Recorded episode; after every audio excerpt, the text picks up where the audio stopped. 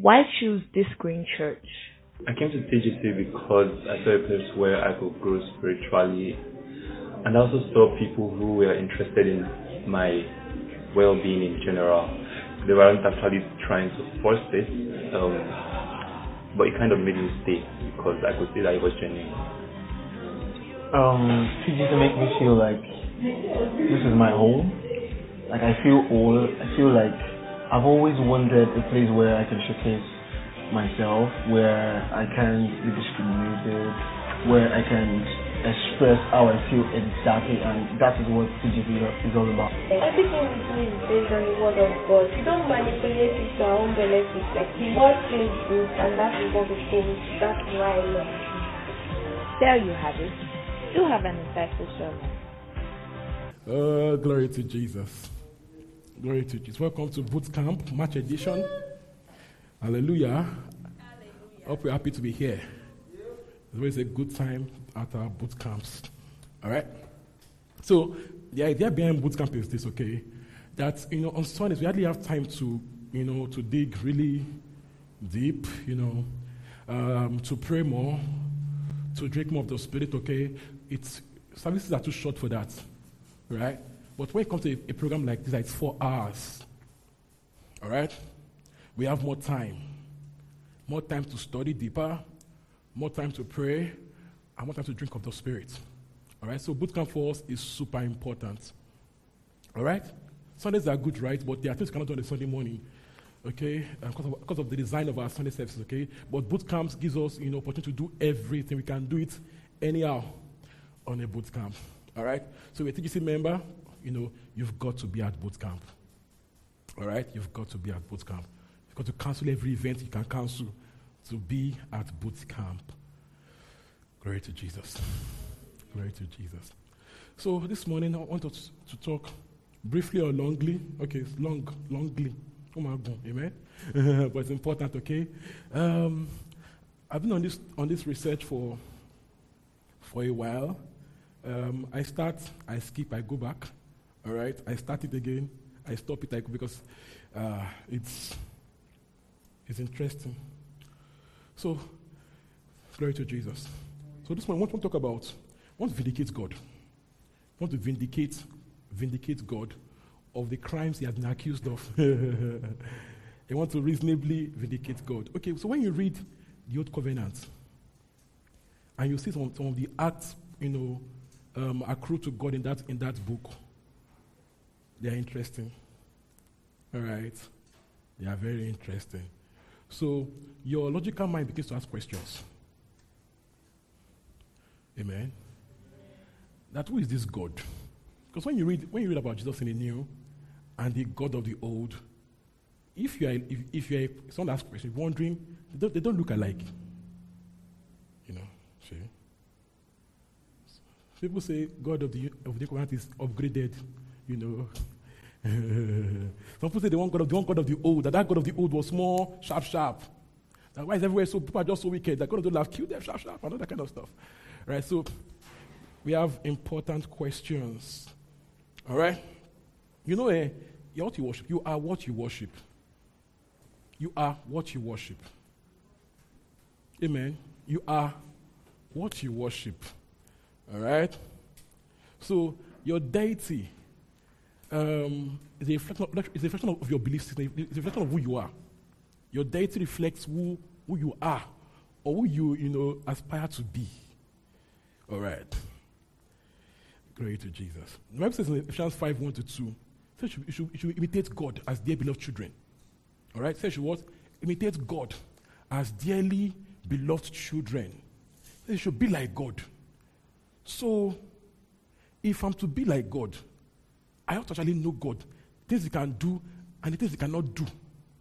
Amen? Right, right. So, if I think God is mean, is petty, is vindictive, then how do I match it together? How do I make sense of it? All right. Verse 2 says, and walk in love. So being like God means walking in love. So it means that God has to be love. So how do I marry love with those things we see in the old covenants. All right? So I must know and understand God's character. So how do I do it again? If God seems inconsistent, if he's in quotes, good in the new, wicked in the old, whilst he's saying, I am God, I change not. Malachi 3 6. I am God. I cannot change. Amen. So if do not change, kilowatt divide, you know, how do we make sense of this? In Exodus 3 14 to 6, 13 to 14, God said, Moses, tell them I am.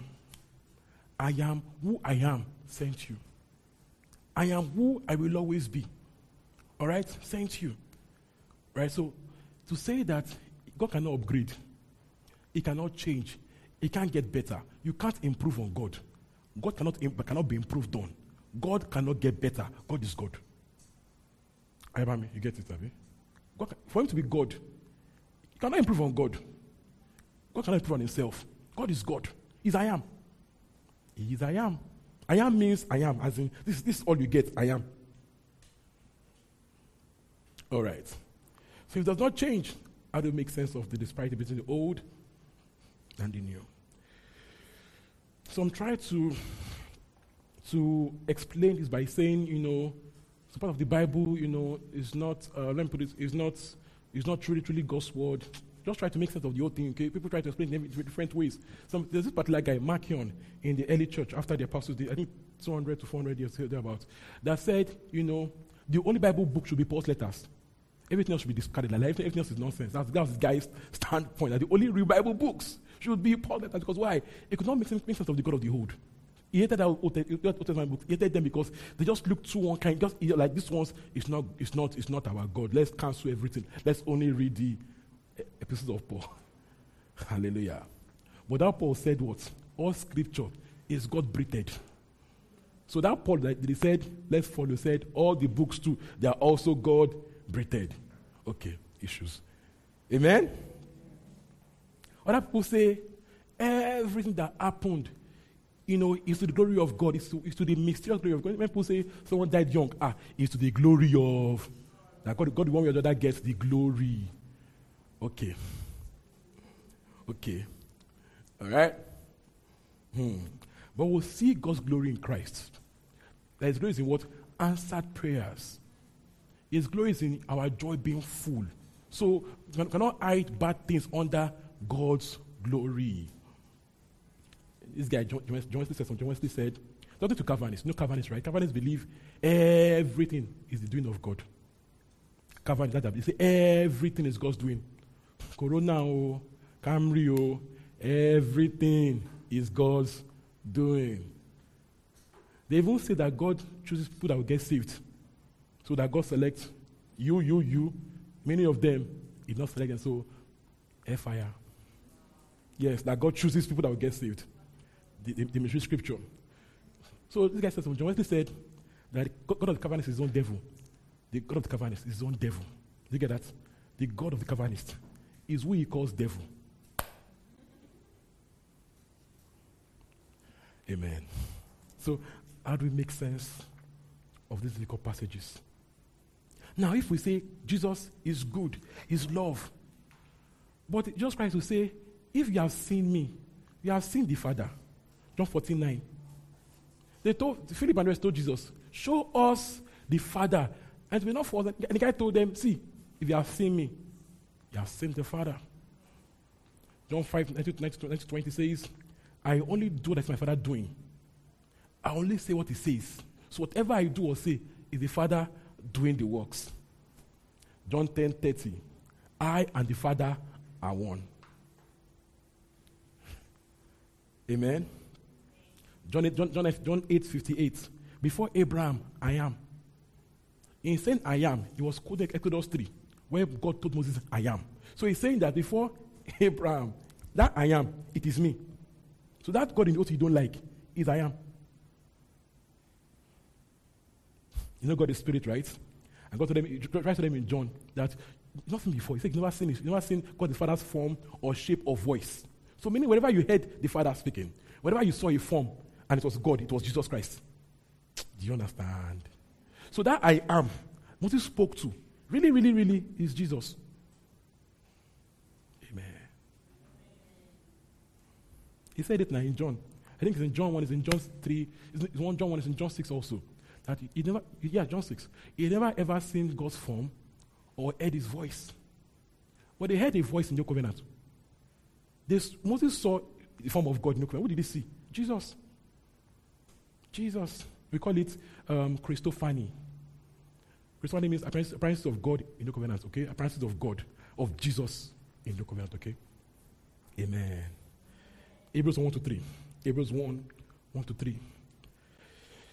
Yeah, they gash the money, Zoza. People say God cooled down. God grew up. You know how, how our grandparents cooled down for their grandchildren. You know that God cooled down in the new covenant. Okay, He grew up and cooled down. he cannot change. All right, are we there? Let's go together, everybody together. One to go. In the past, God spoke to our ancestors through the prophets at many times and in various ways. But in the last days, He has spoken to us by His Son, whom He appointed heir of all things, and through whom He also made the universe. Verse 3, very important. Verse 3. Can we go together? The Son is the radiance of God's glory, and the what? That representation of His being. That, that's, that's what I want. Is the exact image of God. Amen. God and Jesus, Father Jesus Christ, they are the same thing. They are united in everything. They share a character, share essence. God, Christ and the Father are one. Is the image of God. So whatever God did, the Father did, Jesus also did also. They did an agreement. Amen. The character is the same. Colossians 1 15 to 20. Colossians 1 15 to 20. I cannot know you by myself unless you take over. Want to, everyone want to go? Want to go? The Son is the image of the invisible God, the firstborn of our. We can stop there. The Son is the image of the invisible God. His exact image, his exact likeness, as in, he is exactly like the Father. The Son is exactly like the Father. Hallelujah. So, whatever God did, Christ did also. Amen. So, you can't counsel God, the Father, and choose the Son. Same way also, you cannot counsel the Son and choose the Father. I and the Father are one. John 14, 6, he told them that I am the way, the truth, and the life. And no one comes to the Father except through me. So they are in agreement, they are in unity. All right? So remember in Luke 9, 55 to 56. Please give me an NKJV. I, I like, let me show you something. Luke 9, 5 to 56. Luke 9, 55 to 56. Luke 9, 55 to 56. Okay, let's, okay, okay, okay. Let, let's, let's do two together. Two together. All right. Let's take the NIV first. NIV is under. So in Luke 54, Luke 9 54, um, I think it was 54. Go to 54. 54. Everybody, 54. 54. 54. All right. So James and John told Jesus that let them, you know, call fire from heaven to burn these people. Like Elisha did like Elijah did, okay? That they were like, they used to hear word. They, they bounced us. Let's call fire to burn them. And 55 now. Bible says, you know, look, let's, let's, let's, go together. Want to get everybody? Want to go? But he turned and rebuked them and said, You do not know what manner of spirit you are of. 56. For the Son of Man did not come to destroy men's lives, but to save them. And they went to another village. And NIV just says, the Son, you know, Christ looked at them, rebuked them, went to another village. All right. So, going by this, it means that Christ, don't worry, enter, enter quickly and lock the door. Amen. I cannot know you by myself unless you take over. All right. So it means that Christ would have rebuked Elijah. That's the meaning. That's the meaning. We can infer, you know, that Christ would have. That door is, that door is disturbing me. I'm looking at too much. That Christ would have rebuked Elijah. Okay. We see also the case where they brought a woman to him and said she was caught in adultery, stoned to death. Now, they said the law Moses gave us, that God gave Moses, you know, said stone them to death. Okay, now since you are a child of God, you're, you're a man sent from God. Okay, we, we caught her in the act. Stone her, can we stone her to death? And Christ refused to do so. Again, it's like a, like a contradiction. That if you said, if you are the same God that I said before, stone to death, why can't we now stone to? amen, amen. Awesome. So we see God's love, you know, pronounced heavily in the new and even the old. So how do you marry the love with those things? See in John 3 16 to 18, that for God so loved the world. Now, not, not so loved believers, also loved Israel. For God so loved the world. So, meaning that God so loved Egypt also. God so loved Babylon. God so loved the world. Hallelujah. Let's go to Jonah, book of Jonah, Jonah 3. Let's go to Jonah 3, verse 10 first. So in Jonah, so God told this Jonah guy, go to this town, Nineveh. Okay? Nineveh is not, it's not, it's not in Israel, right? It's Assyria. It's not, it's, it's not, it's not, it's not, it's not an Israeli state. So God sent Jonah to a foreign country to go and warn them. Interesting. We will think that God, God only cared about Israel. But cases in Scripture where God sent prophets to other places. Interesting. So the guy got, you know, at first was like, I'm not going. Wanted to hide, right? And while that happened, they threw him down from the, from the, from the boat, and a fish swallowed him. Now, that's what was, was God's preservation. Well, it was grace at work. Oh. That fish swallowing was grace, otherwise, would have died, would have drowned and died. So, that what happened there wasn't, wasn't, wasn't, wasn't punishment, it was God's grace to preserve him. It wasn't punishment. So it was grace to preserve him. He would have died. You know, would have died, Abby? So, mean that fish's mouth was God's preservation. So, when in the mouth of the fish, he repented. And when you read, John, when you read Jonah, Jonah 2 and 3, the guy spoke about God, know that God forgive him. Did he, did he pray that prayer? He prayed a prayer in like in past tense. That, that knowing that God will forgive. Very interesting prayer point. Go, when you have time, go and read Jonah. Jonah is like in four, four, four chapters. The guy prayed as though, knowing that God, He forgive me. The prayer was like, I know you have mercy. Abi? So, in Jonah 3.10, no, Jonah now, you know, I finally went to, went to the place, announced to them, preached and all that. And they all repented. The king himself, you know, scattered his body. They repented and said, okay, we're going to talk Masana, Keneko, Keneko. And Jonah 3.10, they repented and they turned back to God. Now they go to Jonah 4. Jonah 4.1. Jonah 4.1. This is good. Jonah 4.1. Let's go together. But to Jonah, this seemed very wrong. And he became angry. So when people repented and God said, okay, I'm I'm not going to punish them. Jonah was angry. This seemed very wrong, Jonah. Now, this anger is not just ordinary and vexing. Jonah was angry. He was fuming. As like, you see now, you see, you forgave them. You forgave them. He was visibly, he was angry. Let's go, let's, let's see, let's go together. Let's, let's go. Verse 2. He prayed to the Lord. Isn't this what I said to the Lord when I was still at home? This is what I tried to forestall by fleeing to Tarshish. I knew that a, a gracious and compassionate God slow to anger, and abounding in love, a God who relents from sending calamity. Three. Now, Lord, take away my life. It's better for me to die than to live. Women are interesting, right? Women are very interesting. You told God, Kuku, kill me. He was angry that they repented. He said, This is why not to come. Because God, this thing, they don't want too much. You tell us, tell a person that you can don't deny pen now say, okay, going. Like, my rep is at stake. I mean, Prophet Jonah come from Israel to tell you this. It don't now happen. Not like I said I'm lying. My rep is at stake.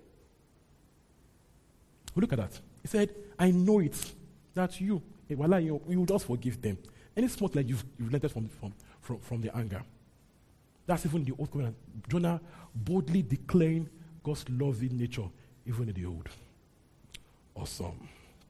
Ezekiel, Ezekiel 1823. Ezekiel 1823. Ezekiel 1823.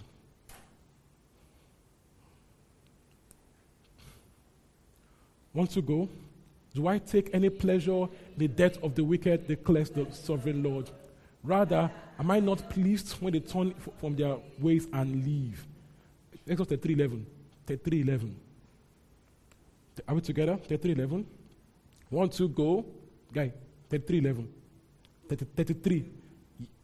Ezekiel 33 11. Sorry, Ezekiel 33 11. Thank you. Mm-hmm.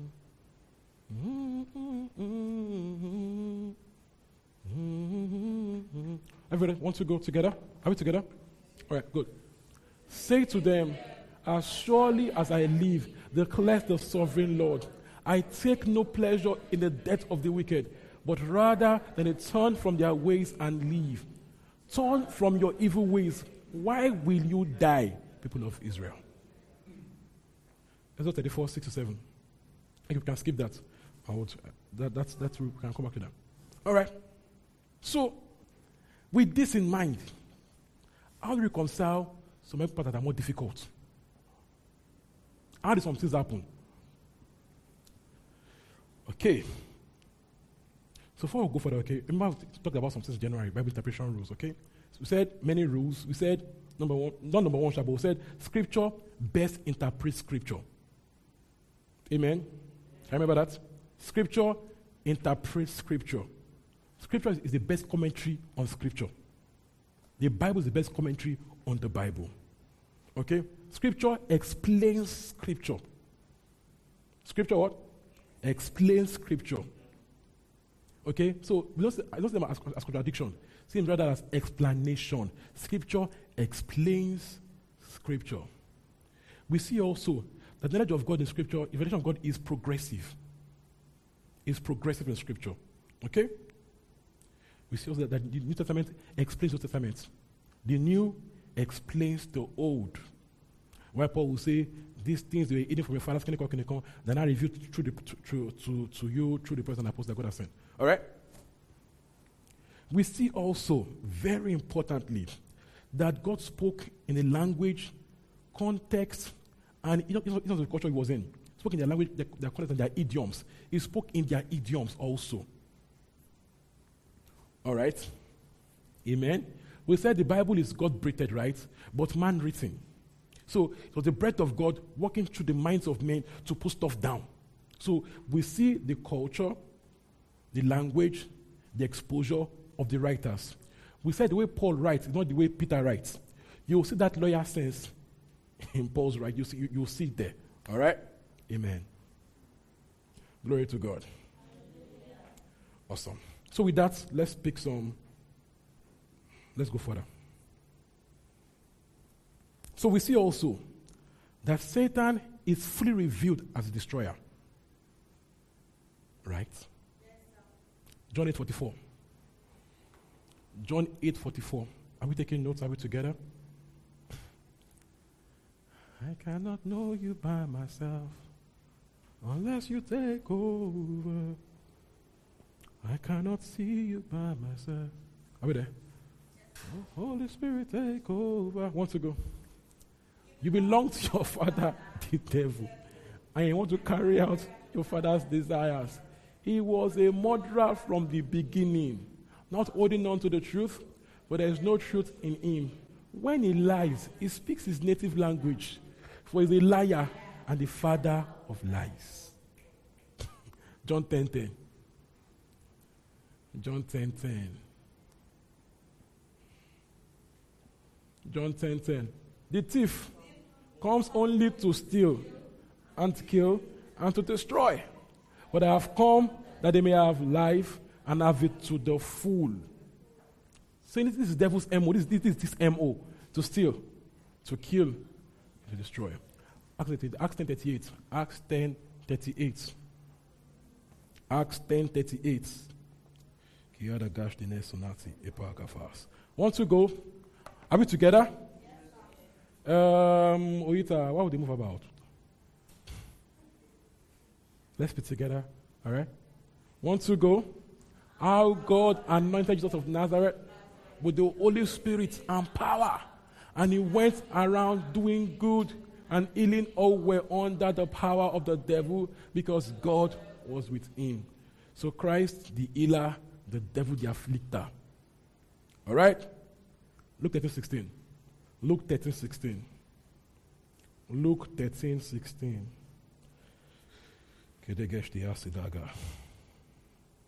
Luke 13, 16.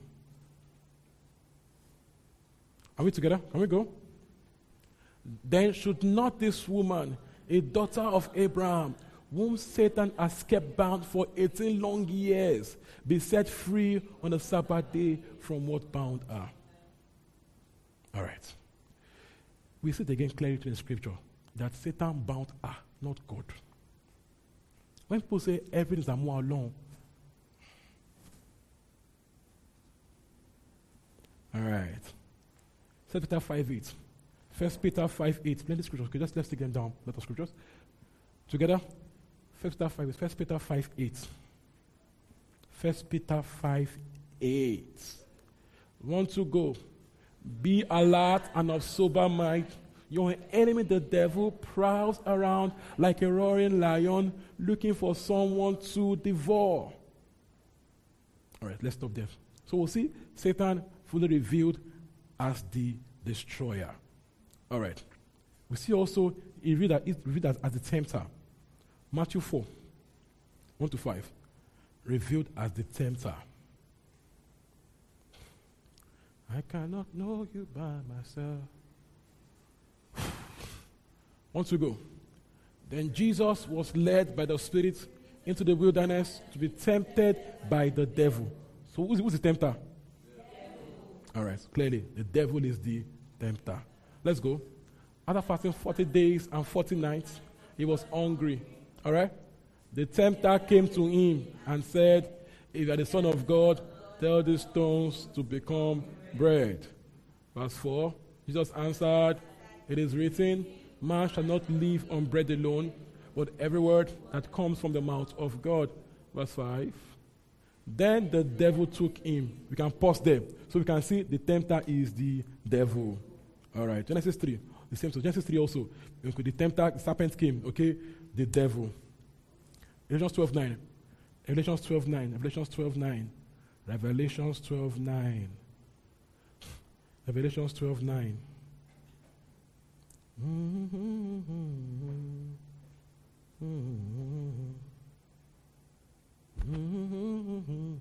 Silas, you're doing well. Mm-hmm.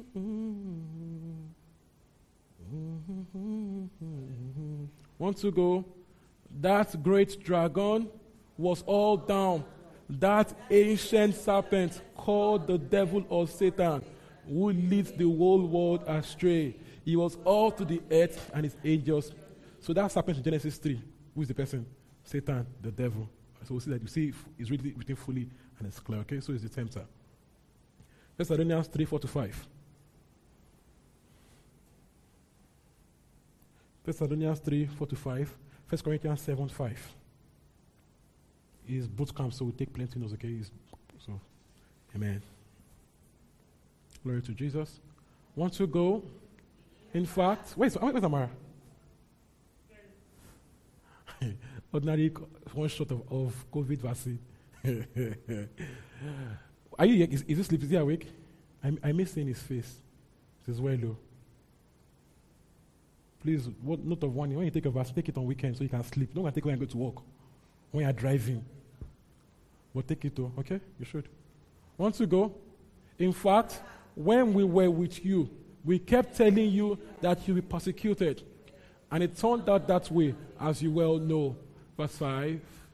For this reason, when I could no longer stand it no longer, I sent to find out about your faith. I was afraid that in some way the tempter attempted you that our labors might be. So there's a tempter and there's a devil. 1 Corinthians 7 5. 1 Corinthians 7 5.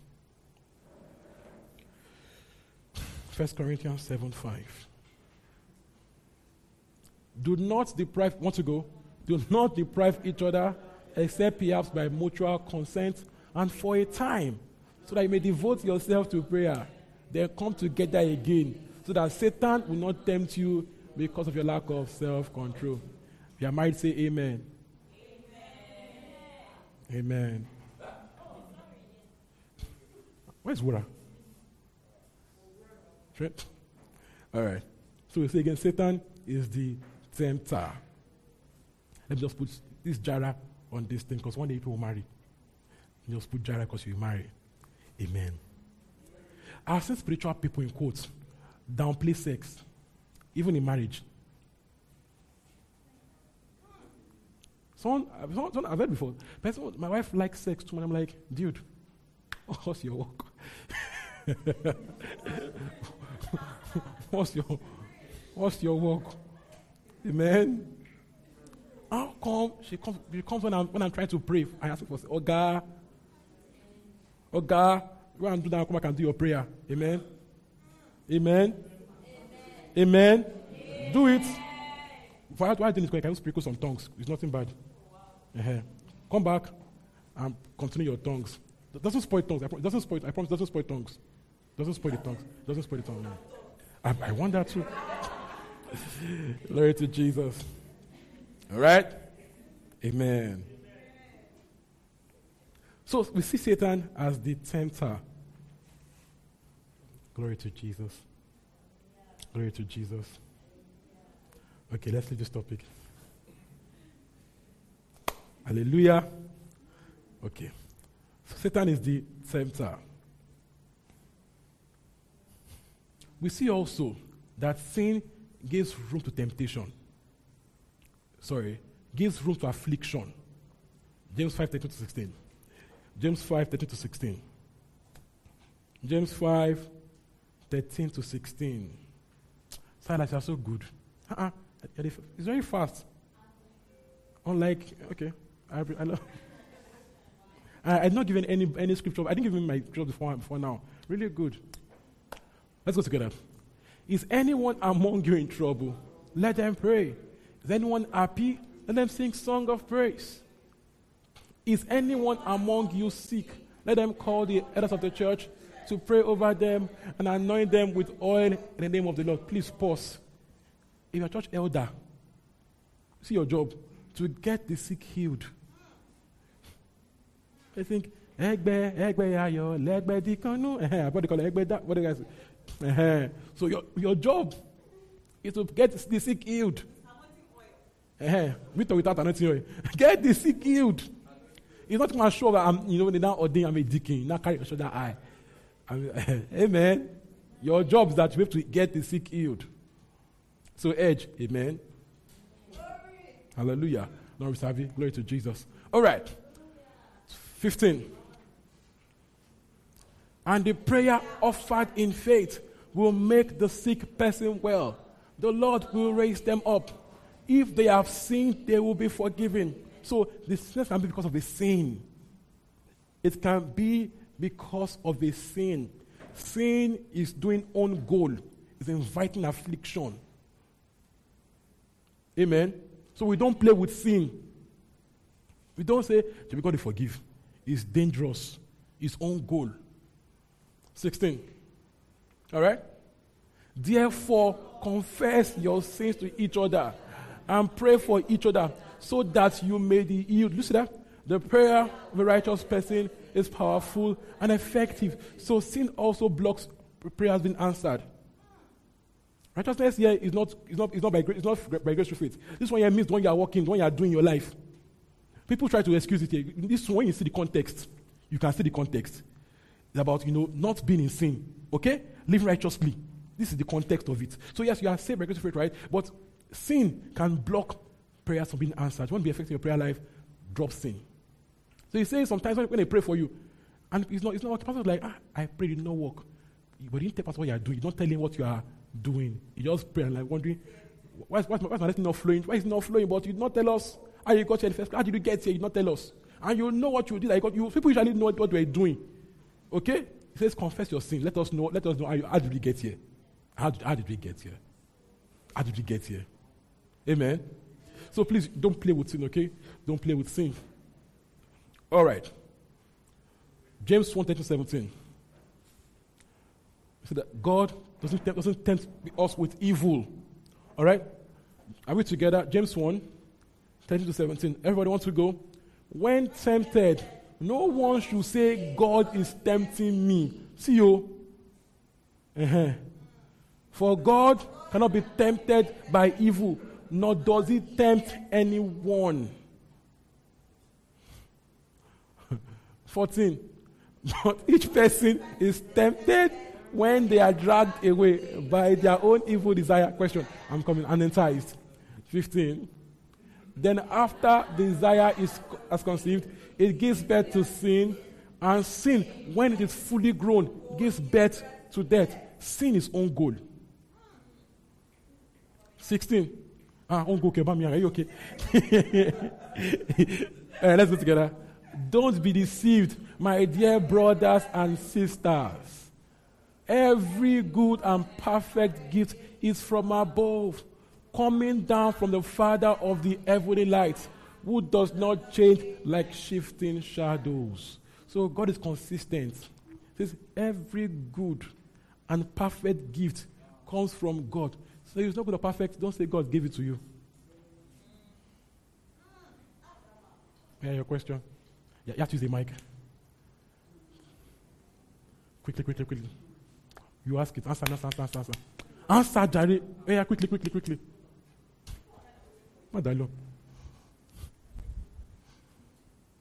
Quickly, quickly, quickly. Your worship is mine. Yeah, the biggest.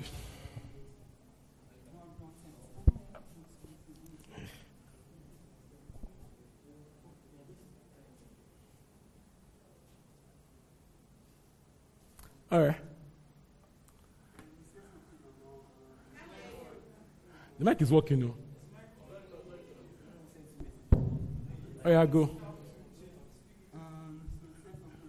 Why are you taking the mic away? okay, you still preach one day. Use the mic. Either here on campus, you will preach one day. We will send you somewhere. All right.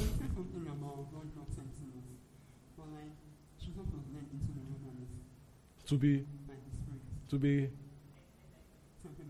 okay. Uh huh. Uh huh. Who tempted him? All right, let me explain what happened there. Now, you can't, you can't as though God like took him there so that devil can meet him there. He was led there and he was tempted there. But whichever way, the tempter is still the devil. All right? Te- and he wrote it down in that same verse. To be tempted by the devil. Amen. Your worship, my worship is yours. All right. But it's clear. Tempted by the devil. Okay? Don't, don't see it as though God took him there. So I said that, so that I can meet him there. They did not do meeting. Okay? All right. But at the end of it all, it's still clear that the tempter there is still the devil. All right. In the course of life, you'll be tempted, okay? It's not because God arranged temptation for you. Being a human being, you'll be tempted. It's not because God led you to be. No. Being a human being, you'll be tempted. All right? Glory to Jesus. Whatever way, anyone, any, anyone want to see it, the tempter is the devil. First Corinthians 13. First Corinthians 10 13. First Corinthians 10 13. First Corinthians 10 13. Want to go, everybody? No temptation has overtaken you except what is common to mankind. And God is faithful. He will not let you be tempted beyond what you can bear. Mike, still loud. Is this still good? All right. But when you are tempted, He will also provide a way out that you can. Now, this is what's happening here. That God, you know, reasonably shields you. Okay? He, he shields, he, God, like God restrains the world, in quote. He restrains everything Not controls, more like restrains. The devil, by right of owner, by right of ownership of sinners on the earth, controls the world system. So the devil has the right to be here. Because there is sin and sinners here. So he has the right to be here. Do you understand? So God is just, you know, restraining his activities as in how, how, how far can, can this guy go legally? You get? So God like God like, like restraining factor. Until there are no more sinners, there'll be devil. And if there is devil, there'll be temptation.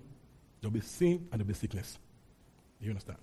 Revelation, when, when, when talk revelation that there'll be a time when there'll be no more sin, no more sin, clinical, clinical. Why? The one that brings those things is taken away. So until then, while he's still here with us, okay, we have those things to contend with. We see also 1 Corinthians 15 26. 1 Corinthians 15 26. That death is an enemy of God. death, I'm, I'm building up, okay? An enemy. The last enemy to be destroyed is death. So death is an enemy of God. Awesome. Are you following? Okay. So before we go further, let me, let me, let me just establish this. That God's judgment, take this down, is the unwilling and after several warnings, removal of his protection and constraints. I think you can just relax, okay? God's judgment, are we taking notes? Is the unwilling, uh, after several warnings, removal of his protection and restraints. Removal of his protection and restraints. God's judgment is the unwilling and after several warnings, removal of his protection and restraints. It is God rejecting man, in quotes, after man rejects God. It is what? God rejecting man after man rejects God and won't return to God. Did you get that? Good to see you. Good? Good? Okay? No, we read Ezekiel over and over that it says God is unwilling for sinner to, to die. Even, even like Israel, repent. Why will you die? As in, like, why? It's not necessary, okay? Let's repent and stuff like that. All right. Second Chronicles 15 2. Second Chronicles 15 2. Second Chronicles 15 2. My worship is yours. All right. Want to go? He went out to meet Asa and said to him, Listen to me, Asa, and all Judah and Benjamin. The Lord is with you when you are with him. If you seek him, he will be found by you. But if you forsake him, he will forsake you. Second Corinthians 24, same, same, same book, 24 20. 24 20. 24 20, please follow me. 24 20. 24 20. Are we together? The Spirit of God came upon Zechariah, son of Jehoiada the priest. He stood before the people and said, This is what God says. Why do you disobey the Lord's commands? You will not prosper. Because you are forsaking the Lord, He has forsaken you. Okay, so they forsook God, and God forsook them. God has to respect your wishes. Let's use the mic. Please, you see people now. Wireless mic. Cable issue. It's your church office. Ura, let me cast you online to everybody. This is why, why, why we're requiring is wireless because of a cable. Can't more than 10K or 7K. Because people forget. That's why we don't have cable or 7K. That's why we're doing this. 7K cable. Okay. We have the money, Abby. It's not money that's our problem. People are forgetting. All right. Let me, let me finish it. This is the eighth week of, my, of managing this eighth week. One, two, three, eighth week. And I've been saying it. Okay.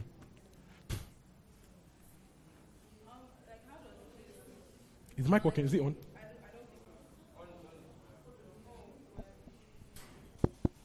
I don't think it's on. I don't think it's on. Yeah, go. Hello. Is it on? All right. Okay, I was going to ask how this like relates to the New Testament saying that God will never leave us nor forsake us, and all of the verses about how God is with you, so, like about God pretty much holding your salvation. Yeah. It's like, oh, God will forsake you forsake you. Awesome. Now. Uh, again, let's balance scripture with scripture, right? that God has to obey your desires. He has to, he has to, he has to, he has to grant you your wish. So it's when, when people say this is when people say that once you are saved, you're forever saved. That's, that's where my issue is, okay? That's, that's where my issue is, okay? If- Never that way I say, I say yes, never I, I agree with it. That you are, when I say I agree with it, up to the point where people say, I don't want God again. So, yes, that, that's the point where I disagree. That when you tell God I don't want a God, now say, like, like, must, he must want me. I don't agree with that part. I don't agree with it. It- It's not scriptural. It's not scriptural. Okay? God respects your desires. So when you actually come out and say, God, okay, we are done, done, done, done, done, He has to respect your desires. So it's not, it's not God forsaking you. It is you, not you now. It's the person forsaking God, rejecting the gospel, rejecting God. Okay? And once you to do that, He has to respect you. But He won't, won't leave because, because you made this. He won't, he won't leave you, right? Until you say, let us call this marriage. Let, let's, we're not doing this again. So again, it's not God that, that, that does the forsaking. It is people that do the forsaking. This is where I disagree on the once forever second. Up until that point, I agree with everything. Okay? But even if first man had, had, the, had, had a will to disobey God and say and to, and to actually commit treason before God, he had a will. And God, did not tell him lie, lie, he must, he must not. No, no, no. It's scriptural. Okay, that woman desires, you know, that God gets to respect woman desires. All right? All right. Awesome. Okay, let's go to Hosea 13.9. Hosea 13.9. Hosea 13.9.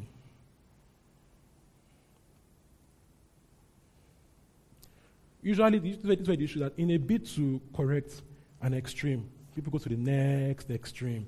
So, in, in a bid to correct people saying, once you sin, hellfire. People now went to the Father and say, no matter what you do, when, even, even when you say you're reject God, you will, not, you, you will still be saved. So, in a bit to correct one extreme, people went to the next extreme. But let's stay on Scripture, we'll be fine, okay? Let's stay on Scripture. All right.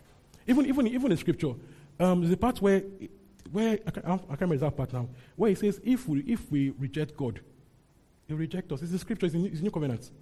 If I can find it. He said it there. Yes, it's there. I don't remember the exact. He said it. That if we reject Him. All right. You have to use the mic. Amen. Mm-hmm. Mm-hmm. Mm-hmm.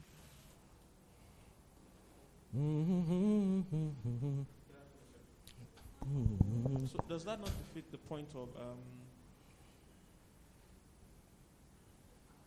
salvation by grace, not by works? Because um, if it is by what I can do, How did you get saved? God forced you. no. What did you do? You- Said yes. Yes, you say You said yes. You said yes. I said yes, Mm. but staying in it. You did something. You said yes. That's because someone yielded to instructions. And Yes. And you now said yes. So, so if you're saying, um, or if I, for me to remain in it, Mm. um, I have to always keep my own end of the bargain. Your will is in play here. Your will is was in play when you said yes. Is your will is still in play? Do you get? It's, it, again, it gets back to the same thing that your will was always in play. So when, when you when you once you will that doing again, your will also starts to be in play. God cannot seize your will. That's established. Mm. Where I am having unclarity about is at that point when someone starts to withdraw. I understand it's like um, from my experience or from my understanding, it's like a service provider. The service will always be there, but as long as you don't want to use that service, the service provider will not force you to use that Mm. service. But the moment you we initiate to use that service, it's just once you turn on your phone, you connect to the network. Mm. So the moment you stop, so it's, it's just like, so we always have to, probably, I don't know, I just needed the clarity to say that, okay, God's part is the consistent part. However, the human's, so, so that part where You are saying the same thing, Abby. no, you are saying is in the New Scriptures where it's, um, New Testament where he said, um, if you forsake God, God will forsake you. But but, but it, it sounds like um, we are. It sounds like it's a mutual. It's, it's mutually exclusive. Meanwhile, it's just one-sided because the man is always the person that is always not stable. The Mm. God's part is always there. Once you take that step, God meets you halfway to say, "Okay, yeah, come come back. Let's let's get this let's get this going." So we should always um, Uh, again, again, I was quoting a scriptural, um, a scriptural passage where he said it. Okay? Now, again, we have, to, we have to go back to Bible idioms.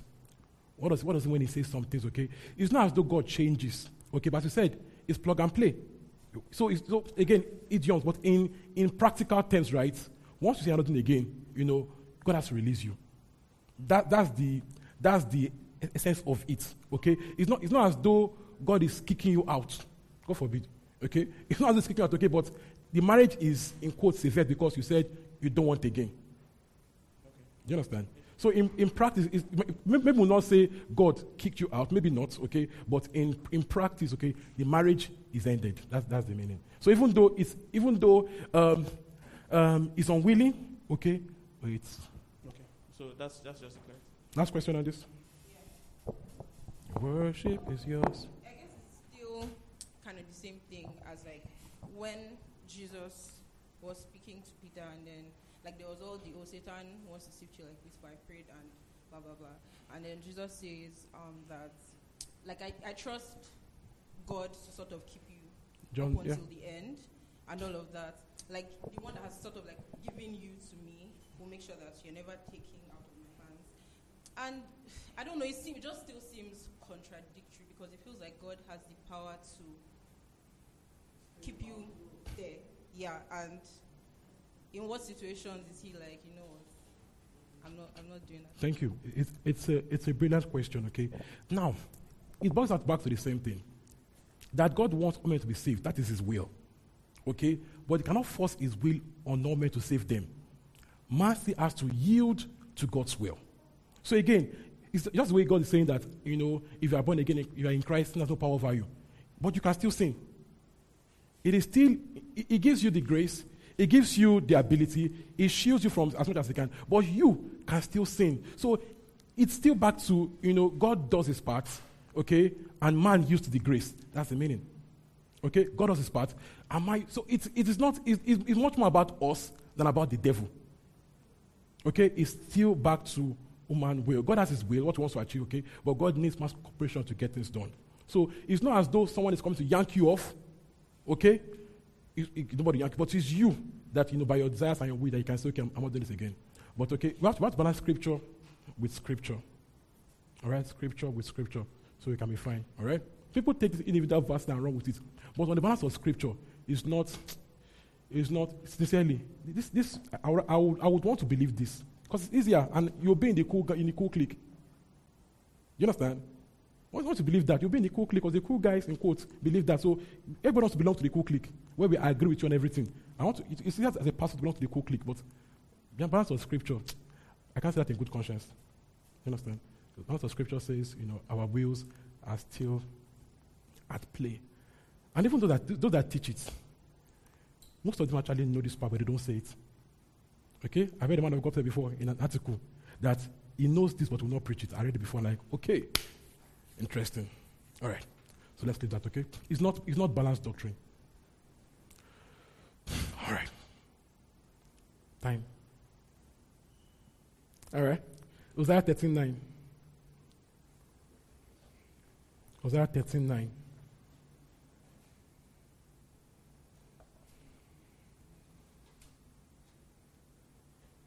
Are we there? Look at this. You are destroyed, Israel. because you are against me, against your helper. Joshua 7:12. Joshua 7:12.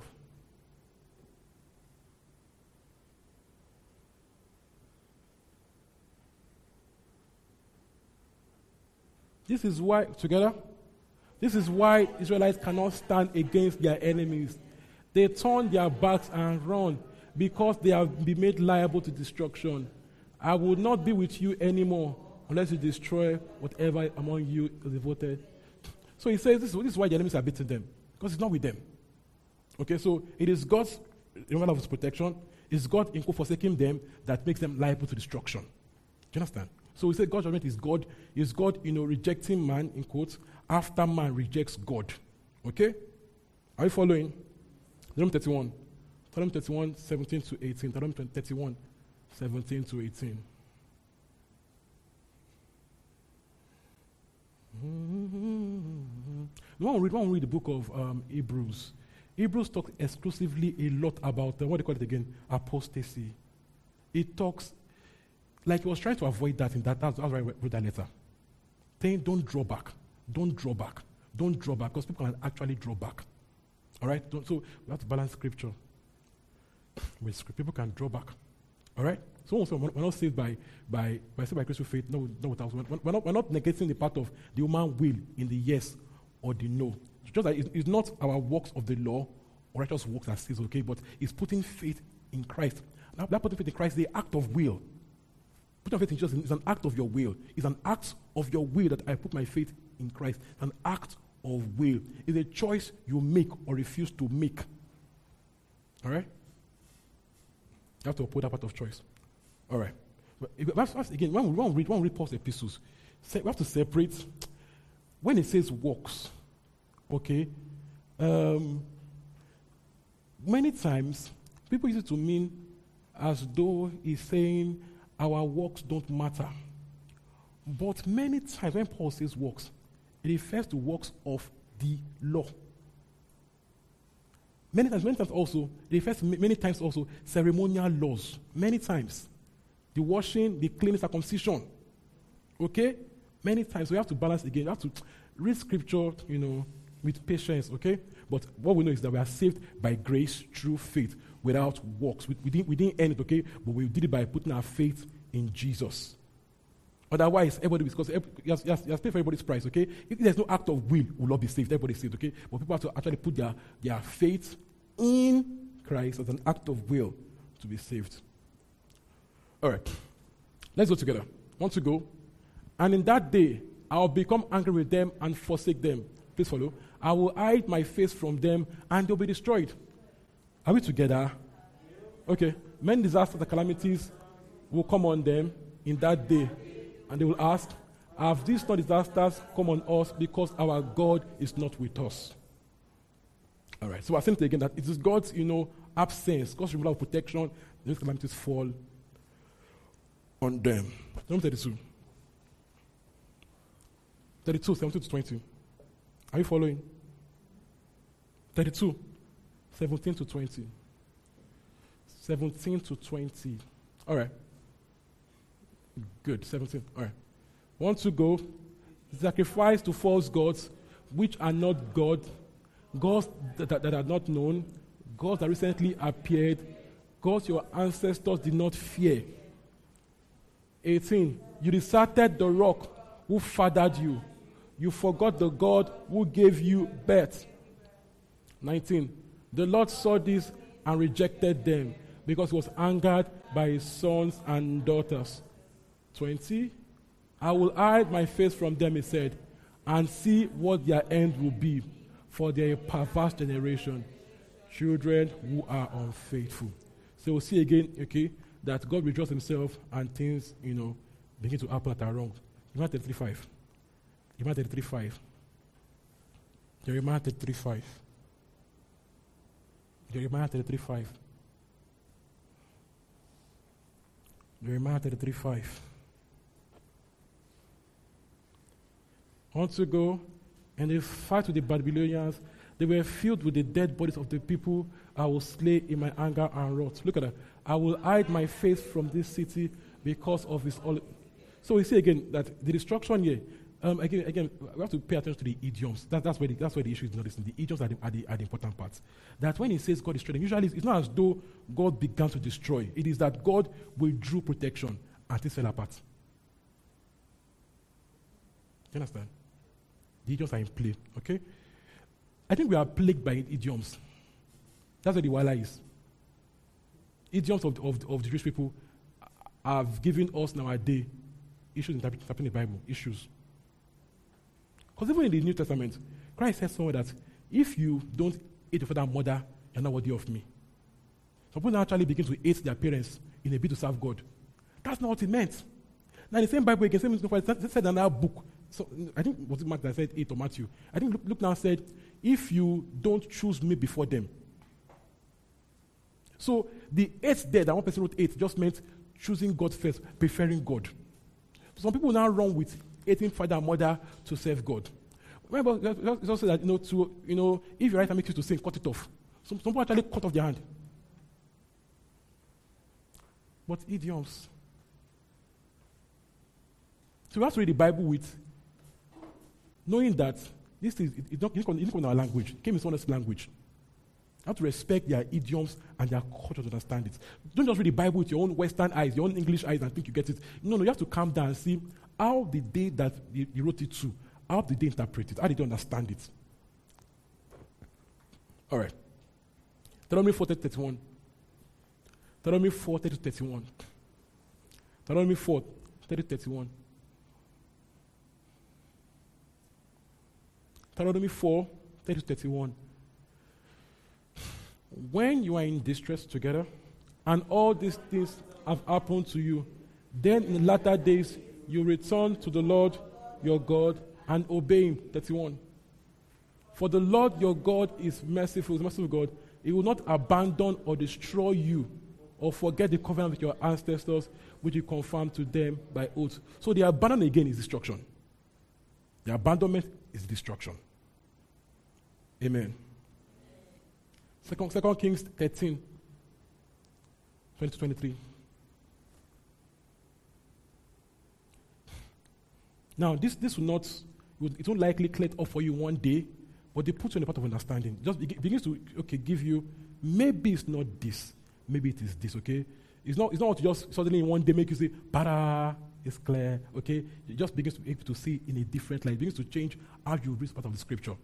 It's a journey, all right? But is it good so far? Are we following? Is, there, is it clear a bit? Is it good? Your silence is getting to me. Is it clear?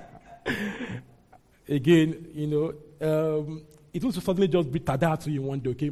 It's, it's a process. It just, just makes you to have, when you say, when you say part, of is, that is tricky, makes you have, so it makes you have second thought. Before you say, ah, this is God's actual, make you give second thoughts that, am I actually understanding what is being said here?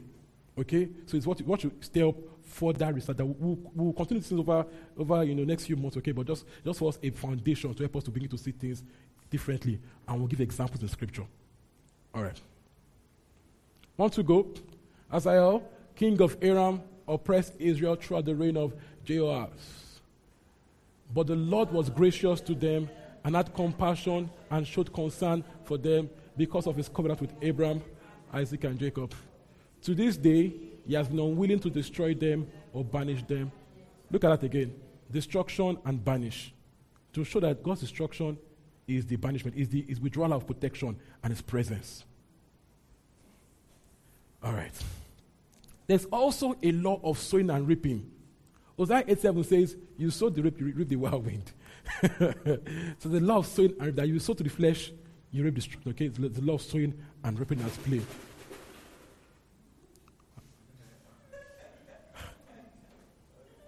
All right.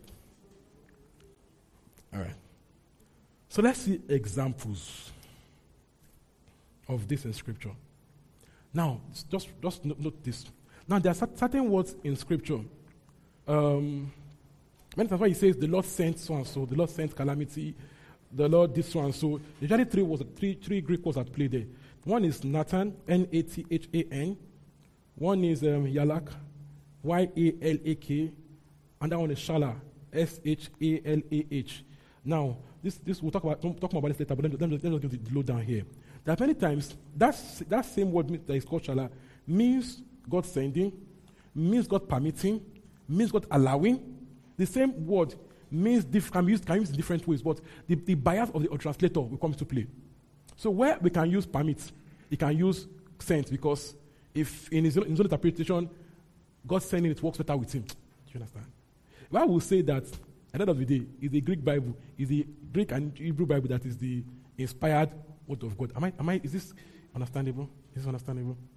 All right. So we'll go more into that later because you know, time, time constraint, okay? So this, this is the point. That when you see, and God sent them a lying spirit, most times, most times it's not God sending, it's God permitting it to happen.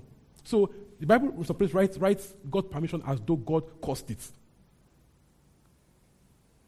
Amen. All right. So you have to learn to read some, to read these things as permissive, not causative.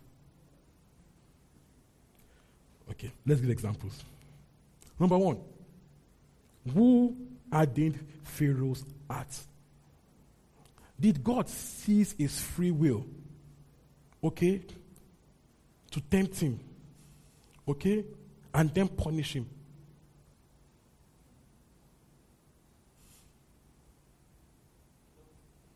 Exodus 4. From 21. Exodus 4 21. Now, in that Exodus, the eh, Bible says, and God hardened Pharaoh's heart. Next it says, and, and Pharaoh had his own heart. So who was hardening whose heart? Don't forget, we read, read before, that God doesn't tempt anyone. Amen. All right, let's go together. The Lord said to Moses, When you return to Egypt, see that you perform before Pharaoh what I've given you the power to do. But I will harden his heart so that he will not let the people go. so imagine this, okay? That God wants people to go. That's the plan, Abby. So, and he now keeps hardening Pharaoh's heart and punishing him. That's psychopathic. That is. all right. Exodus 7 3. Exodus 7 3. Exodus 7 3. But I will add in Pharaoh's heart, and though I multiply my signs and wonders in Egypt, it will not let them go. Okay. Let's go to Exodus 7 again, 13 to 14. 13 to 14. 13 to 14. 7, 13 to 14. Yet, Pharaoh's heart became hard, and was to them just as the Lord had said. Okay. Okay, look at this. Look at this. Then the Lord said to Moses, Pharaoh's heart is unyielding. He refuses to let the people go. Uh-uh. How will it be if I the one doing him?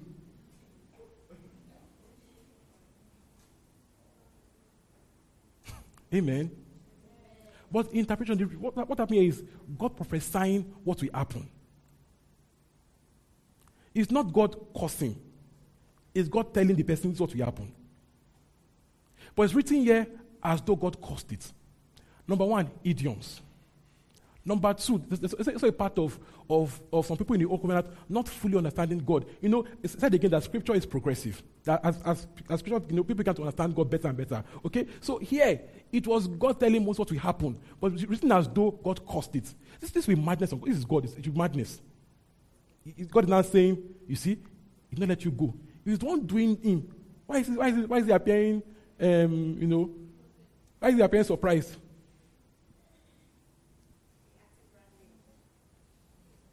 Seven twenty-two. Seven twenty-two. My worship is yours. Mm-hmm, mm-hmm, mm-hmm. Okay, let's go again. But the Egyptian magicians did the same things by their secret arts, and Pharaoh's heart became hard. And not listen to Moses and Aaron just as the Lord had said. So God prophesying it is it's not, it's, not, it's not as though God caused it, okay? God just told him what will happen, but it's written as though God did it. So we have to learn to read these things as permissive or, or prophecy or allowance, not actual um, causing it to happen. Okay, let's go to 815. Exodus 8.15. If you are sleepy, say amen. Amen. I saw you stand up. Uh, stand up, stand up, stand up. Are you 30 plus? Do you sleep these days? Eh? yeah, stand up, get up, get up, get up, get up. You need it. You need to stand up. All right. Okay, let's go. But when Pharaoh saw that there was relief, he hardened his heart only listen to Moses and Aaron just as the Lord had said. Let's go to Romans 1, verse 18. I'm sure something there.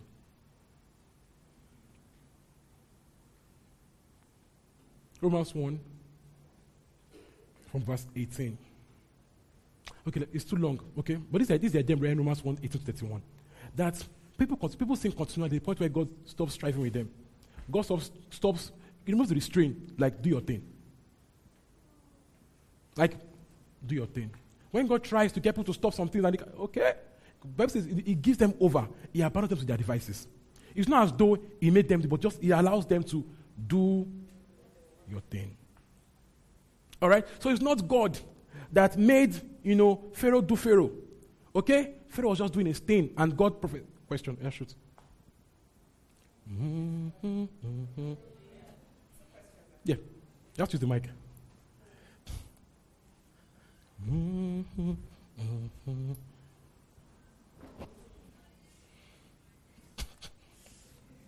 How old are you again, Derek? yeah, it's in your ringtone. It's not you. Okay. Praise God.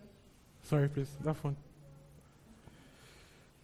Okay. Um, I feel like I interrupted. Um, It's fine. It's fine. Um, so Romans chapter nine. I knew that's where you're going to. My first question. All right. Because, um, okay. Let me start with this one.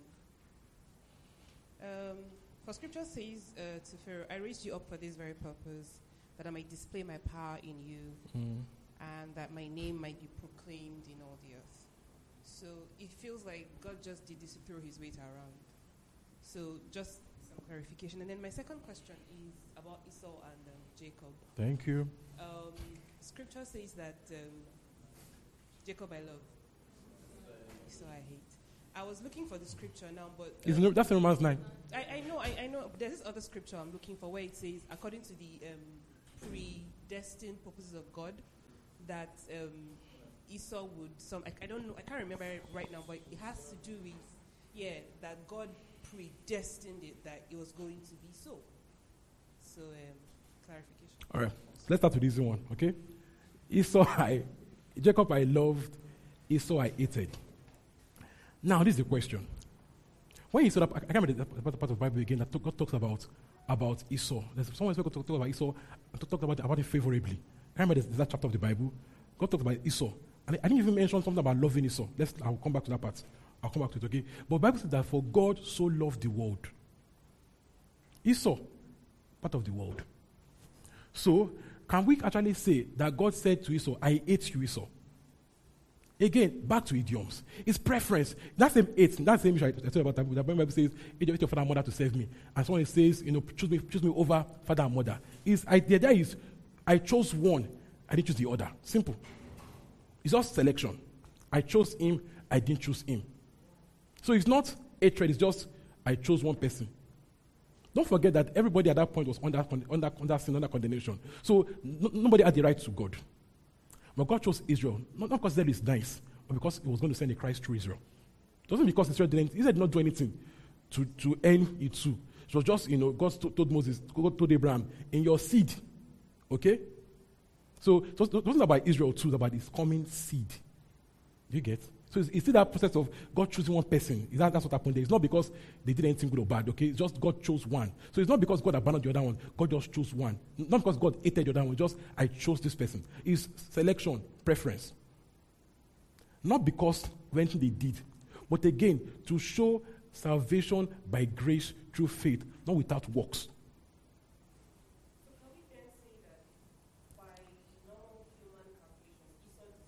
No, that's not, that's not the point.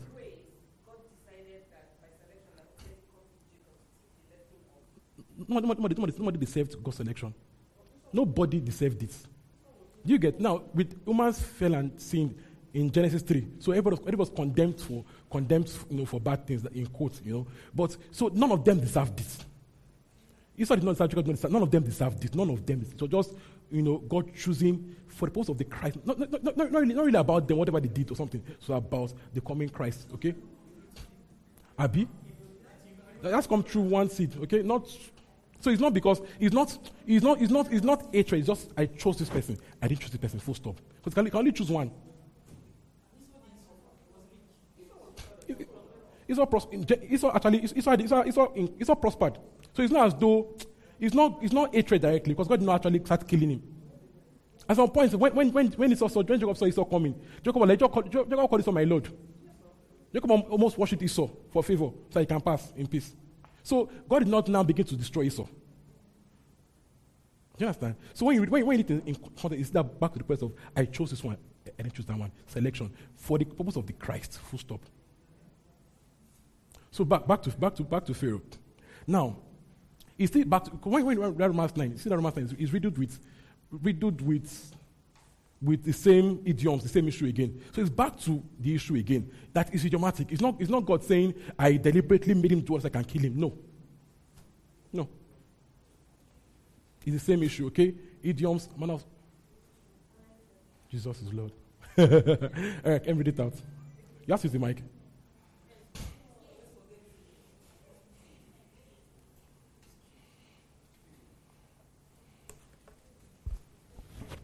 So, the, sorry.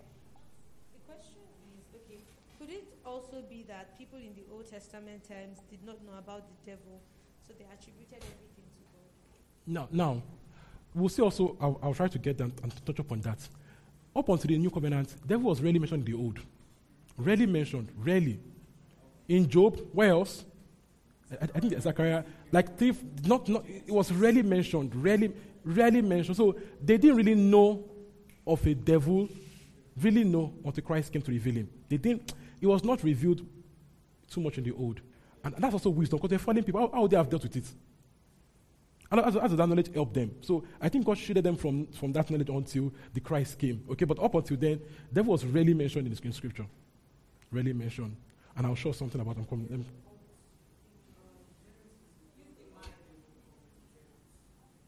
Yeah. Use, you have to use the mic.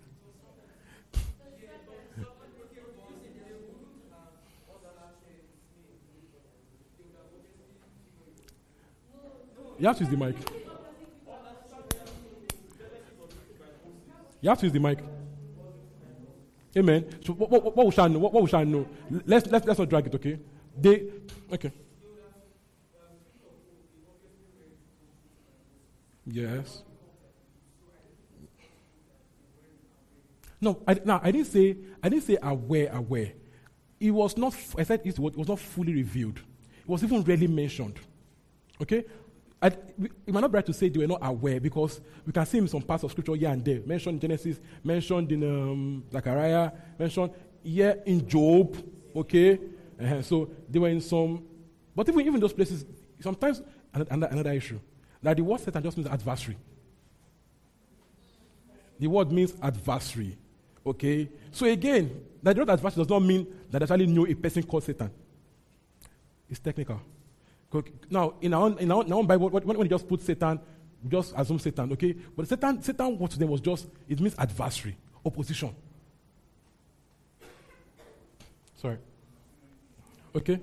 So, eh, it, why I said this, this, this discussion is not, is not rush, slam, slam, bang, bang, okay? it's just to give you a separate way to, you know, to begin to question what you read, all right? Okay? This is the meaning, no. The idea is that you are not you're not eager to say things like God sent coronavirus. Because you need to ask questions that, okay, God is love, for God to love the world.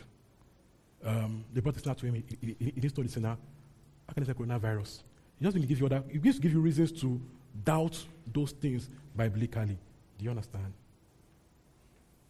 Amen. All right. So when we read scripture with scripture, okay, we see that, and we saw again in James 1 13, 17, that God does, doesn't tempt people with bad things. So, knowing that, we, we can't say that God made Pharaoh's heart hard, then now punished him.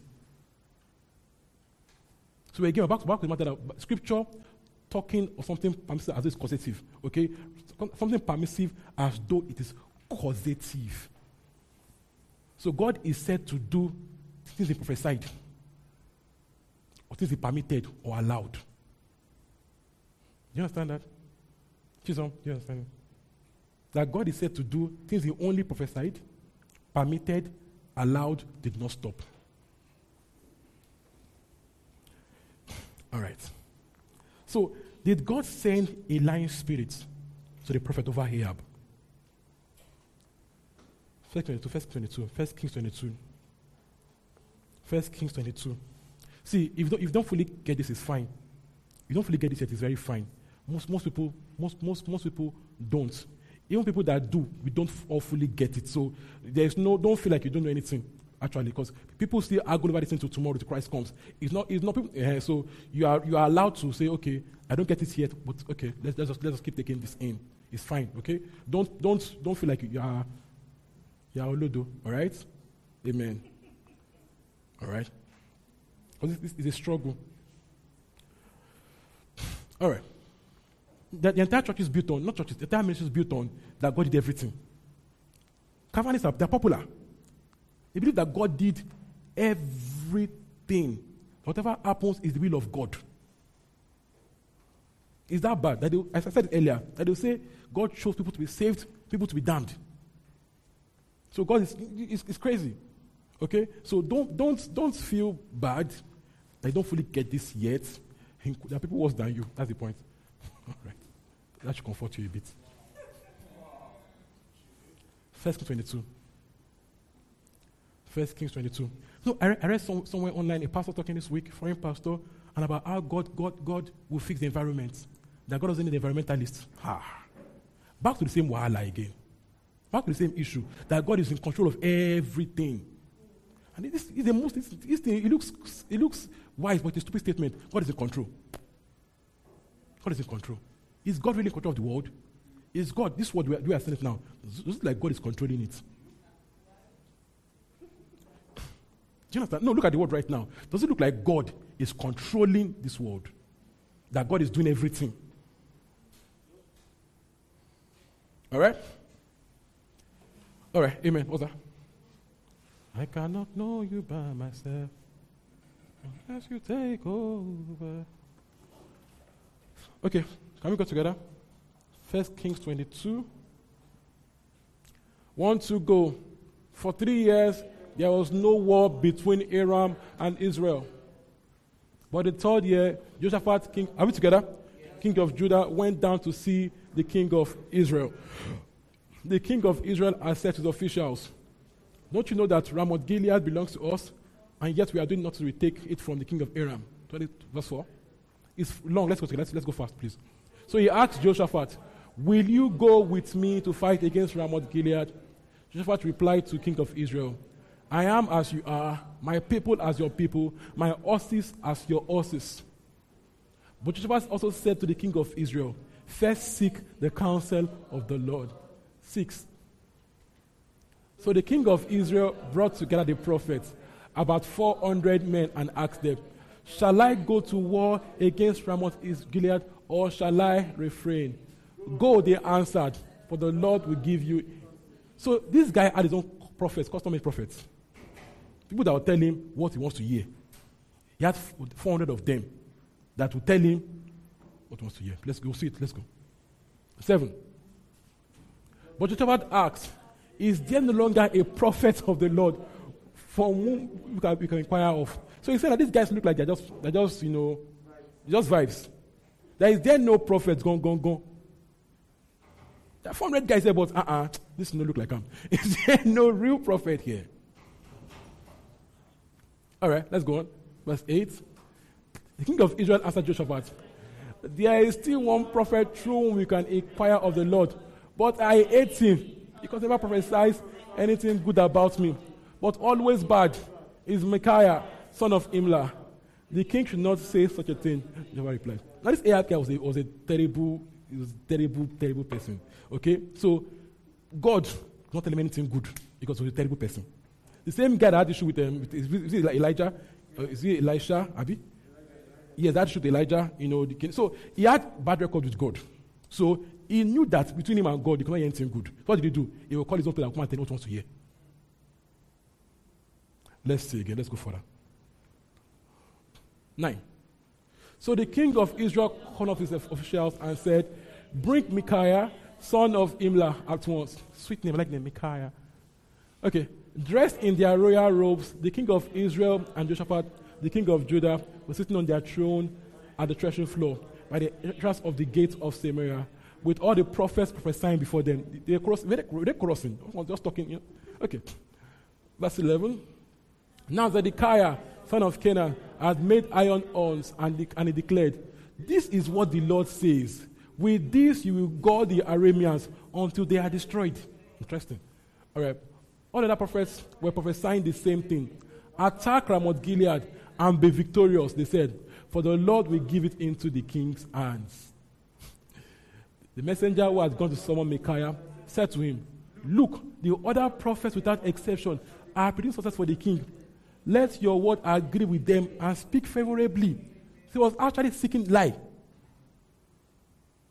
Ahab wasn't seeking to hear the truth. He was looking for who will tell him what he wants to hear. All right.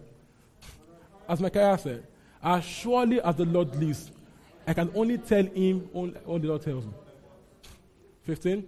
When he arrived, the king asked him, Micaiah, shall we go to war against Ramoth Gilead or not?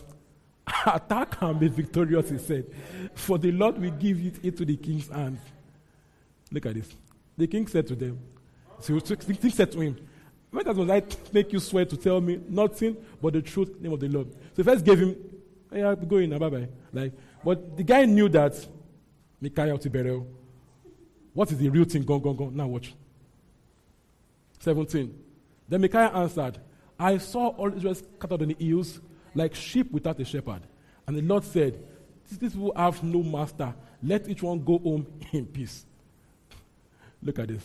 Then the king of Israel told Jehoshaphat, Didn't I tell you? They never prophesied anything good about me, but only bad. 19. Micaiah continued, Therefore, hear the word of the Lord. Please look at this. I saw the Lord sitting on his throne with almost of heaven standing around him on his right and on his left. Please follow. And the Lord said, please, this is very, this is very important. All right. Who will entice Ahab into attacking Ramoth Gilead and going to his death there? Interesting. One suggested this, another that. 21.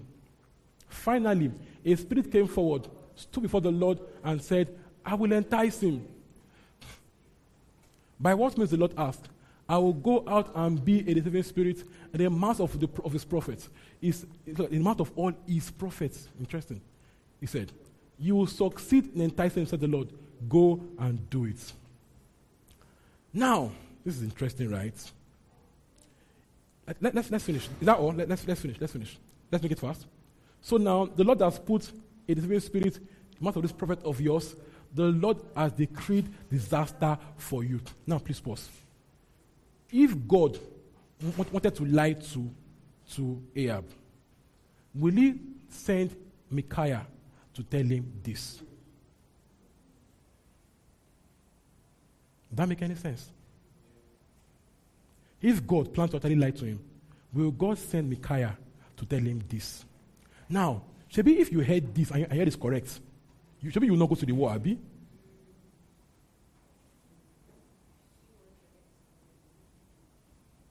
Let's finish.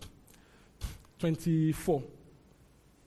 Then Zedekiah, son of Canaan, went up and slapped Micaiah in the face. Which way did the Spirit from the Lord go when he went from me to speak to you, O God? 25. Micaiah replied, You'll find out on the day you go to hide in an inner room. Telling that I, I, I also heard. Okay? The king of Israel then ordered, Take Micaiah and send him back to Amon, the ruler of the city, and Joash, the king's son and say, This is what the king says put this fellow in prison and give him nothing but bread and water until I return safely. 28. Micaiah declared, If you ever return safely, the Lord has not spoken through me. Then he added, Mark my words. Now, now, common sense says, let's not go to war again. But this guy went to that war. So, Yes. So here's the question Did God send him a lying spirit? Can God, does God have lying spirits? Let's start from there. Does God have lying spirits?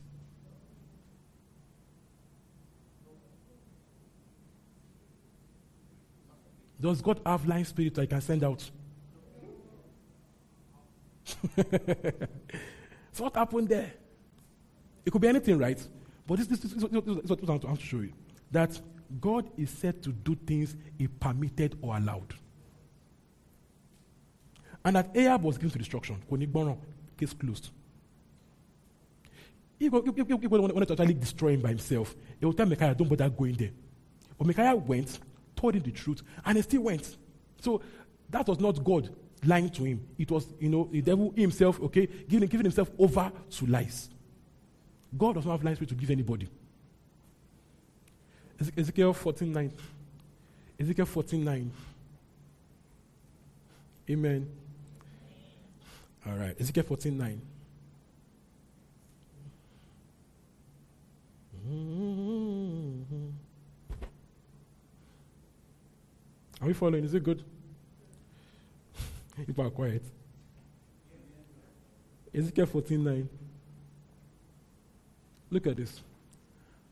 and if the prophet is enticed to utter a prophecy, I, the Lord, have enticed the prophet, and I will stretch out my hand against him and destroy him from among my people Israel. Now, this looks as though, again, as though God enticed the prophet. The Bible says in, in, in um, don't worry, relax, going to say it. Hebrews 6 18, that God cannot lie.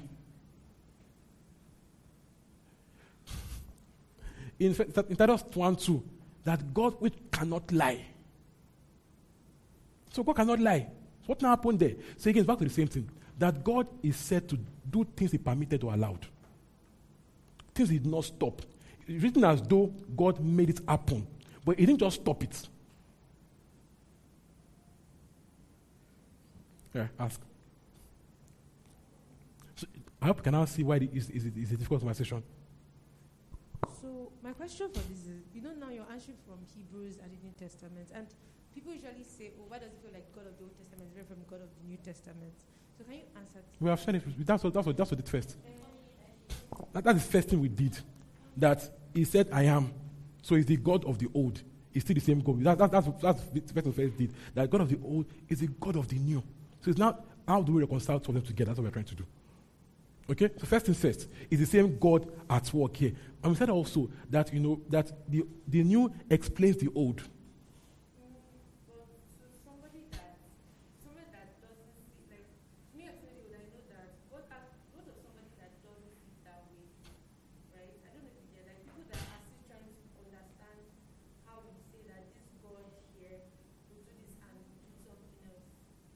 Okay. We must also try to show from the old also. Part that talk about, about God's good nature. So we show in the in the new and the old, please talk about God's good nature, right? So again, we're not saying to be easy for everybody to grab. This is not, it's not, it's not really about, it's not, it's not, it's not something that is for everybody to grab, right? But we're saying if you use scripture to interpret scripture, you would have some level of, okay, this makes more sense now. We also said it's not, it's not what you, you fully grab in one teaching. You will go back again read your Bible, okay, and begin to point out, see patterns. I also said again that we see scripture that God's abandonment is called destruction. So again, we are going, so we're using scripture to interpret scripture. Do you understand? So, all right. So I, I get the, the difficulty. You know, so, somewhere in um, First Peter, I think First Peter 3, 3 about, Peter talks, Peter says Paul's epistles are hard to understand, not impossible. So, so some things are hard to get, not impossible. So yes, we, recognize that it's difficult to get, but it's not impossible to get. And over time, it just it gets clearer and clearer and clearer. All right. Amen. Okay. Second Thessalonians 2, 6 to 12. Second Thessalonians 2, 6 to 12. But is it making sense? Second Thessalonians 2, 6 to 12. Look at this. Let's go together. And now you know what is holding him. Talking about Antichrist, the ministry of lawlessness. All right. It says, and now you know what's holding him back so that he may be revealed at the proper time. Together, everybody, verse 7. For the secret power of lawlessness is already at work. But the one who now holds it back will continue to do so until it's taken out of the way. So he's saying that, you know, there's lawlessness at, at work on the earth, there's lawlessness, but there's still there's a form of restraint. There's a form of restraint. At, at one point, the restraint is taken away, and we'll see lawlessness, you know, fully fully blown out. Let's go on. And the last one will be revealed, whom Lord Jesus will overthrow with the breath of his mouth and destroy with the splendor of his coming. Verse 9. The coming of the lawless one, together, everybody together, I need your help, We will be in accordance with how Satan works. He will use all sorts of displays of power through signs and wonders that serve the lie. All right, go on. And all the ways that the wicked deceives those who are perishing They perish because they have refused to love the truth and be saved. Go on. For this reason, God sends them a powerful delusion that they may believe the lie. Verse 12. And so that all will be condemned which believe not the truth, but delighted in wickedness. So again, he's speaking, you know, as though God did what he permitted. So he's saying they, they, they didn't believe, they didn't, they, didn't, they didn't choose the truth. So God gave them what to the lie. The idea is to give them over, not to, not to, to confuse them, but to abandon them to their lives, just abandonment to give them over. So God gave over, you know, Ahab to the lie. He didn't, God did not lie because God cannot lie. Okay? God cannot lie by nature. Don't forget to say James 13 that God tempts no one. That only good perfect things comes from God. So, starting from first principles to explain back. Do you understand? These are assumptions that God is good. Okay? Right? Starting from there to explain back. So that's mathematics, okay? You have a formula, you now explain it back. That's what we're trying to do. All right? Amen. Let's see this one also. Did God move David to, to count Israelites and then punish him for it? First Corinthians 24. First Samuel 24. Verse 1. Mm, Abel, stand up permanently, I beg. I beg, I beg.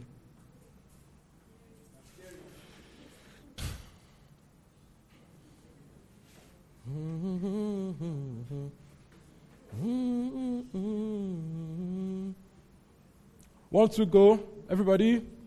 After Saul returned from pursuing the Philistines. Is that where we're Is that it? Please go on. Sorry, wrong place. Hold on. Check second Samuel instead. No, check second Samuel. Okay, check second Samuel. Worship is yours. Yeah, thank you. Second Samuel 24. Let's go, everybody. Again, the anger of the Lord burned against Israel, and he incited David against them, saying, Go and take a census of Israel and Judah. So, God's anger incited him to go and count. Okay. Let's see another account of it. First Corinthians 21. First Corinthians 21. First Chronicles 21. The same issue, another account. First Chronicles 21. First Chronicles 21. Mm-hmm. Look at this. Satan rose up against Israel and incited David to take a census of Israel.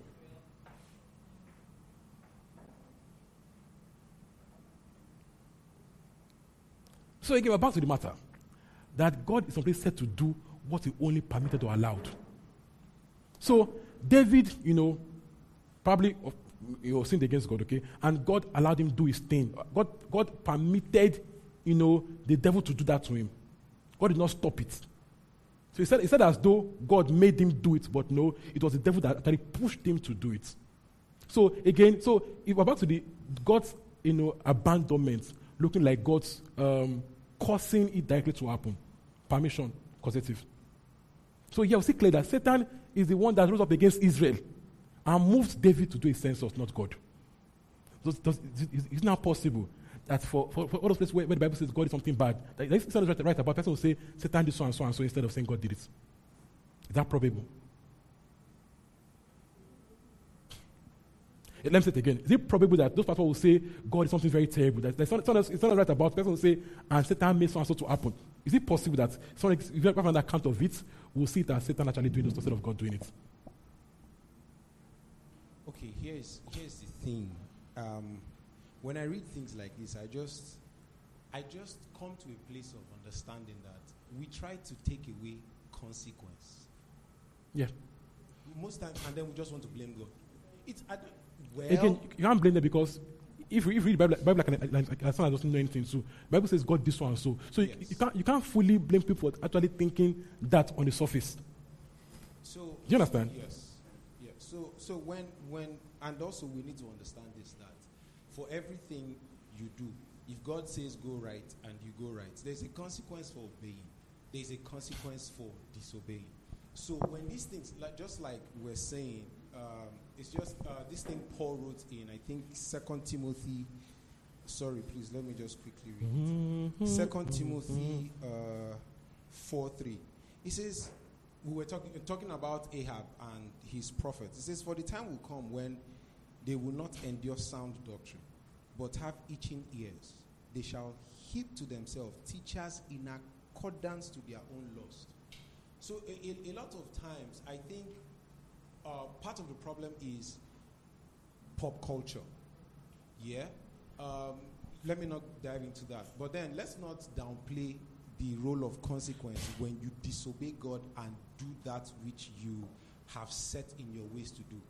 So it's not mostly God bringing a problem on anyone. It is just you put your hand in the fire and you got burnt. No, we said earlier also that you said there's also part of sowing and reaping. We said that also earlier, okay? Well, what, what, what, what, what, we're trying to explain those parts that actually put God's name on the matter. Do you get that? That's our issue. Places that actually put God's name on, on it. So we'll see again clearly that Satan, shoot. Mi- Mike. Mhm, mhm, mhm. Mhm. Praise God. Hallelujah. Okay, so Job comes to mind. The sons of God gathered. Satan was there. Mm. And God draws attention to Job. That's probably not why Satan came, but God brought it up. Mm. And Satan says, Well, I can't do anything to because you won't let it happen. And God says, Okay, fine. I give you permission. Go ahead. Can you shed more light on that too? Because, like you said, sometimes consequence. But in Job's case, what was what was his offense? Now, people have explained Job's theory in many ways, okay? Um, but personally, personally, personally, sincerely, personally, personally, sincerely, I don't get it yet, okay? sincerely, okay? Because um, people say people say things like um, Job's fear made it, made it happen. I'm not okay with that. Also, I'm not I'm not okay with it. So, um, I personally, yeah, I'm, I'm not that Job's fear. I'm not okay with that with that explanation. I'm not okay. I'm not so um, personally. I'm doing more study on it. That's the word. Okay.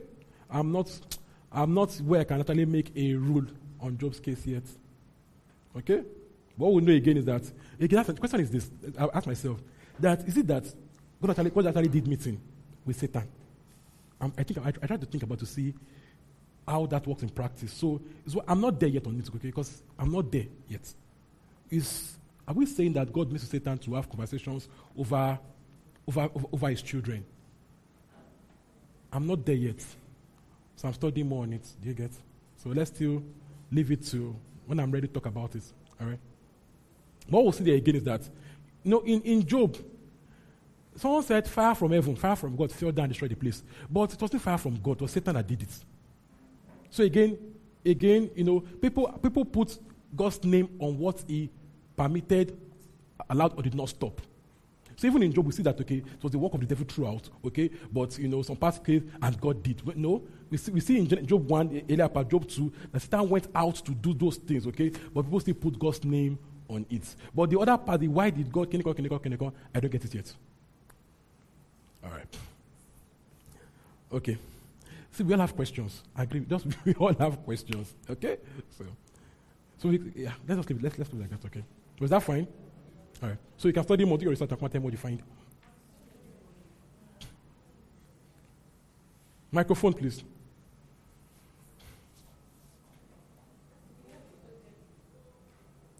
What are you, Steve? What are you you doing to us? Eight weeks. Um, so my question is, um, it's it's just about the whole thing about temptation. Um, so we see with David here how the, how Satan did whatever, and there's like this. We same thing with Uriah's wife and all. Same thing, yeah. Uriah's wife. Okay. Uh, this, it was him giving into temptation for him to do all of those acts that led to whatever. Uh, so it's um, now leads me to like the verse we referred to. That's um, First Corinthians ten thirteen. How that how that um, God has given us the um, there's this grace for us to bear whatever temptation comes our way. Uh, but like, um, I, I want to ask now, in that in the case of David, for example, with this one especially, uh, I don't know if I can bring it up. I don't know reverse. How Satan rose up and caused him to do whatever he did. Um, like, what? How does it apply to him here? Uh, do we say? Can we say that? Oh, David could actually not fall for that, or or whatever. That's the type of temptation that, that you can, can say no to it. You can decide not to fall for temptation. Yeah, um, and now leads me to um, what is the uh, what's it, what's how I put this repercussion for consistently falling? Because David, we, like we all know, we know the story of David. Yeah, thank so you. like there's this consistent for Yeah. even Once- if once- he had once- that once- power to once not first, first Corinthians, consequence for consequence, consequence of constantly falling. That's what you mean. When it's First Corinthians five, right? The guy that was sleeping with his father's wife, and he was, he was not going to repent about it. Until what happened? Paul said, "Hand over the guy to the devil to be dealt with. Hand over the guy to the devil to be dealt." So this is the consequence, okay? That even, even though it looks at like like in this, that Paul said, "Hand over to the devil," the Paul, Paul doesn't need to hand over to the devil. Okay? Sin has its own, own goal in James, James 5, 13, 17, 13, 16. That sin has in itself its own sin of destruction. That sin, un, un, unrepented sin over time will lead to destruction. So if, even, even if even if there's no there's no press play by Paul or, or anybody, it is bound to happen. Sin will destroy the, the, the sinner, last last. So, um, moving on from what you just said now, how does that now like, how does that corroborate the description of David as a man after God's heart? Awesome question. uh, should we go there today? Okay. Ah. Unless we take over, I cannot do this by myself. All right. Now, when you, when you see compare David with, with, with other kings, eh? David still tried. And compare with Solomon, with Solomon, with Ahab. Okay? So, in his day, perhaps, in his day, it was, was one of the finest. You know, God told them that don't, don't, don't have a king go, they get crazy. He told them kings go crazy. They become and they do so and so and so. And he said, Give us a king.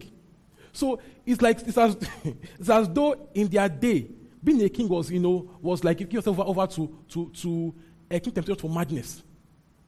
Okay? So it's probably in his day, he was still of the finest. It's why when even did it gone, he, he didn't think it much. He didn't think like it, he didn't think of the, the prophet told him. He didn't think like he did anything bad. They thought, like, it was even making trouble over the case again. Like, guy, it is you. Like, oh, it's me. So, and even in that, we can see that God, God still dealt with him. In quotes, this is what I mean. So he wanted to build a temple before God, and God told him, guy, you can't. Your hand, your hand is dirty. You can't build me a house. All right? So, amen. You have to use the mic. Hoorah! okay, so I was to ask if the bar sort of shifted between the Old Testament and the New Testament. Like there are certain Yeah. things that seem permissible. Thank you. Like Ah. how Abraham was, you know, just having concubines and down. um, David. Thank you so much. Actually, see, the, the bar, the, even till today, God's bar is based on, on what you're exposed to. So the Bible says in Luke, I think Luke 24 also, that, you know, God judges people like, like they're exposed to. God judges you what you're exposed, what, what, what you have heard about Him. So God, God, God doesn't expect the same thing from me and from you. So it's, it's, it's just, just to be judged more intensely. Why? Because you're exposed to more light. So God judges people with the light they are exposed to. We call it love accommodation. God, God, God accommodates where people are, you know, to he relates with them. Is why you can take a baby Christian, pray for him now. Guess it's fast, fast. But at some point, God is telling you, okay, pray for yourself. Pray for yourself. Speak by yourself. Speak by yourself. They pray for your thing. Guy, I've taught you enough. Speak by yourself. So, so you see, God, these people, based on what they've been exposed to, it's scriptural. Why he told them that, you know, your, your case is worse than Sodom and Gomorrah because you saw the miracles. So God is people based on what they're exposed to. So polygamy, Genesis 2, one man, one wife. God, God some people did, did more than that. And God did not, you know, mm, he allowed them to. Not, not, not, not in fact, someone, someone says that God gave, gave um, David is, is um, gave David Saul's wife. God not gave Saul's wife. He took Saul's wife and God, God allowed him to. Okay, so God is people based on their dispensation, even on their geography. So if you are, if you are born in, in, in Saudi Arabia now, God don't expect the same thing of, of you and you born in Lagos, Nigeria. You've heard more gospel in Nigeria. So God gives allowance based on where you are. For example, now, if you're, if you're in, people, people, people in those Muslim countries, they see God in visions. They see Jesus. They get, many get, get saved by, by visions and revelation. But here, nothing. You hear gospel. That's what you hear, gospel. So, so there, no, no, yes, there, they, they see a vision. They see a vision. They now, they now begin to inquire more. But here, nothing, you likely not see anything. But there, it is common. They say they, they saw the man in white. It's a common story in those areas. They saw a man in white. But here, so God, God gives people, God gives, He expects from people differently based on what they're exposed to. All right? So we call it, it's, it's, it's a part of, part of um, lots of interpretation, love, love accommodation, love accommodation. That God, God accommodates people's mental and spiritual capacity before He, you know, uh, and now relates with them. It's justice, it's just, it's, it's fair. I mean, yeah, I, I guess it's fair. But, like, isn't that just saying that from culture to culture, I don't know. It, it feels like generally we say God is the same yesterday, today, and Yeah. forever. It's same across all of these different places. But somehow we're saying that their culture, I don't know how to explain it, Sha, that God judges you by your culture. God, God relates to you by your context. So he's the same God, but puts your context, context in perspective. Otherwise, otherwise it will be unfair. If he deals with, with you today, for example, now in days where we have information everywhere, go to YouTube, so you, have- so you, can, you, can, you cannot deal with you the way do someone that, that only, you know, has the Bible in the, in the library. Do you understand? It's different. So you see those people. If, if I when you see those old pastors of the of the of the early 90s and not what they say of the early 1900s, they say they saw vision when they saw Christ four times. May likely not see Christ once. May likely not say once. You have you have Bible, you have books. So God has given you enough to deal with. So they say God taught them this in a dream. You want to do that in a dream. You have Bible version 10, NIV, NKJV, Kiniko, Kiniko. You have you have YouTube. You have concordance. You have everything. So God God is God God, God is with us. You know based on our context, just the way it is. It's, it's, and it's scriptural also. It's scriptural. All right? Okay. Again, this, this, this should widen your study. And it should make you more humble in scripture. That's the point. Make you more, you don't just quickly make a rule, you calm down. Okay? Look at God's nature and see how it, it works together. So that you don't one day come and tell us that God sent, God sent us with that virus. Yeah? Amen. So, but if you actually think God did those things in the past, you, you have right to say God did it now because God cannot change. That's the point. So if you say God did this in the past, then you have to ask yourself, why can't it happen now? So questions, questions, questions gives you more studying to, to do. Okay. What about Exodus 4 26? Exodus 4 24 26. Did God, after convincing Moses to go, try to kill him? After telling Moses, Moses, so you will go. I'm not going, but you kiniko, kiniko, kiniko. Convince, you tell Aaron will follow you. Okay, now that's okay, I'm going. Now God now tries to kill him on the way. Amen. But the Bible says in Exodus that the Lord went with him to try to kill him. Number one, can God miss? If God tried to kill him, can he miss? If God wants to kill him, can he miss? So, here again, God is said to do what he did not stop, what he permitted. So it's written as though God sent, God, God himself wanted to kill Moses. But how does that make sense to you? Now God told him to go. Now wants to kill him on the way. Is he a psychopath? Amen. Eh? All right. Come and take the mic. Last question from you. You've tried. Last question. Come and take the mic.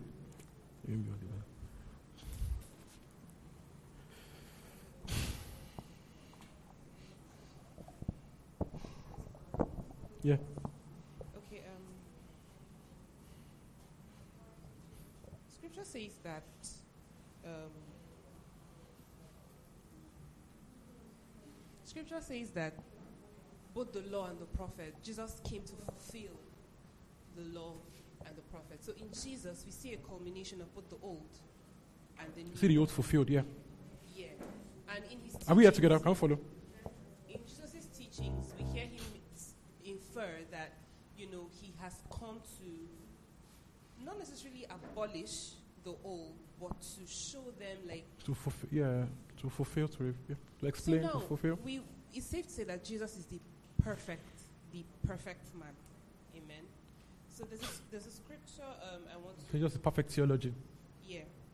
I think you read it earlier. Hebrews 1, verse 1, where it says, In the past, God spoke to our ancestors through prophets at many times and in various ways. But in these days, in these last days, He has spoken to us by His Son, Jesus, whom He appointed heir of all things, and through whom also He made the universe. The Son is the radiance of God's glory and the exact representation of His being Rennie, are you here? sustaining all things by his powerful word. After he had provided purification for sins, he sat down. And then in verse 2, in verse 2, sorry, chapter 2. Okay. Permit me to read chapter 2, verse 1, where it says, um, We must pay the most careful attention, therefore, to what we have heard, so that we do not drift away.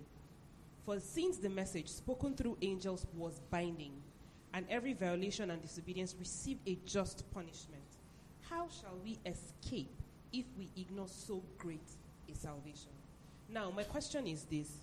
Well, okay, let me just finish that verse where it says, This salvation, which was first announced by the Lord, which was confirmed to us by those who heard in prophets, God also testified to it by signs, wonders, and various miracles, and by gifts of the Holy Spirit distributed according to his will. Now, what this tells me is that we have no excuse. Like, he has given us everything. Mhm. We have no excuse. And he made a very important point where he said, Oh, by if you consistently, you know, fall. And you said how that, from what you said, what I just deduced was, it's a state of heart where Paul, in a particular situation, said, Hand him over to the devil. That's because the person was not sorry. But David was always sorry. Almost always, anyway. Always sorry. So, this is my question, sir. Is there a point a believer can get to where he is irredeemable? I've had friends who have experienced the deepest of the deepest of God and yet got up and said, I no longer believe. And these were seasons in my life where I felt if this person say he's not believing again, What am I doing? who am I? What am I doing? So, if, I mean, so at what point does a believer get to that everything he has come to see and know and experience in God can be so shaken that he no longer believes? All right. Now, usually, let, let- let's, let's start on why it happens many times. Usually, um, response to bad events, usually for people.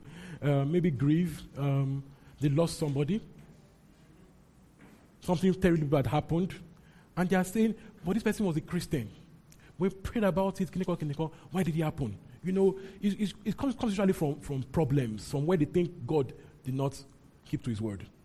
Usually, okay, usually. Some other people also is also, mental crisis, okay. Spoken to two people in, in, in last one year that they came out to tell me that okay, I was actually going through some, some mental, I was actually mentally clinical, clinical. I was almost mad. I was clinical depression, clinical, clinical, clinical, clinical. I'm back now. So many times too, there's that part of there's something wrong, something wrong with it, with the, with the with the head. Okay, it's not it's not to it's not to talk down at them, just a medical condition. Okay, yeah, that's there's that, and there is the part of something bad happened. Okay, also, it's also part of not not be to reconcile God's character. Some people actually look at old old and like ah, I, this old God I cannot serve him. So, so I, I, I, don't want us to number one try to make us not to see them as bad people sometimes. Okay, sometimes it's just difficulty to reconcile their life's events with Scripture. You understand? So that's that. Now, number two. Now, are they fully irredeemable? Yes and no. No, because whoever comes to God will not won't turn away. Anybody that comes to God, it won't turn away. The question is, will they listen enough to hear and be turned back? That's, that's, that's what the question is. So, but to us, we can't say someone cannot be redeem, not redeemable. We, our job is to keep praying for the person. We can't say you, like, like, no. It's not, it's, not our part to play. Okay? Our part is to keep praying for them and hoping that, you know, um, they want to come back. And if they come back, God did not tell anybody, like, like, I cannot come back again. God don't tell that to anybody. No matter what the person has done. Paul was the worst of the great. Paul was, Paul killed believers. Okay? And God took him back. How much was someone, someone that just does that just doesn't believe, okay, or just turns back. It looks it looks small compared to compared to what Paul Abby. It looks small. So when, when that comes to God, he won't turn away. So it's now, it's now will they, you know, turn back? I think it's possible. I think it's possible. Prayer. Don't, don't, don't give up on anybody. Prodigal, son came back home. People can come back. So just keep praying for them. Don't give up on them. And some people, some people look like they're actually gone. They're not gone. It's to you that it's you that think they are gone. They're not gone. So in their hearts, they still have, they still talk to like God. I don't get you. They tell people, I'm not doing again.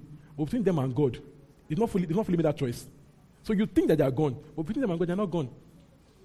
Some of them who ate church but still loved in quotes, they still loved but they just ate church people. So to you, they are gone, but they're still they're not gone, gone, gone, gone, gone. They are still they are still there. But to you, they are gone. Many times they're not they're not they are still. I don't get you, sharp. I don't like you, kiniko, kiniko. Like when they try to string tantrums. Okay, that means that means it's, it's gone. It's just there's still a struggle that's probably more, more, more visible on the outside than on the inside.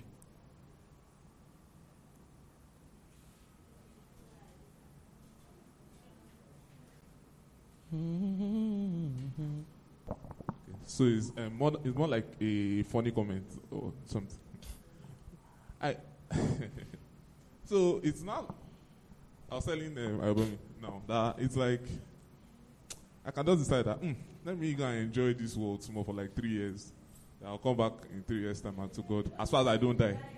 As far as I don't die. Let's scroll now. Uh, as far as I don't die, let me. You understand? Yeah, let Nigeria. Me, let me. Us. All these things I'm seeing on social media, all Yeah. these things that my guys are saying around me, let me just go and taste it. Mm. I always come back in like three years time when I've enjoyed the world very well, and God will God will waiting for me. He told me like the prodigal son. The prodigal son knew, should probably did not know his Mm. repercussions, but like you just go out there. So I'm, I'm like saying, is there like that fourth option that you had not mentioned? Like maybe somebody does deciding that, well, this Christian life is, is too much for me. Let me quickly go and taste more and come back. There, there is a devil like a roaring lion looking for what to destroy. So it's a risky place to be.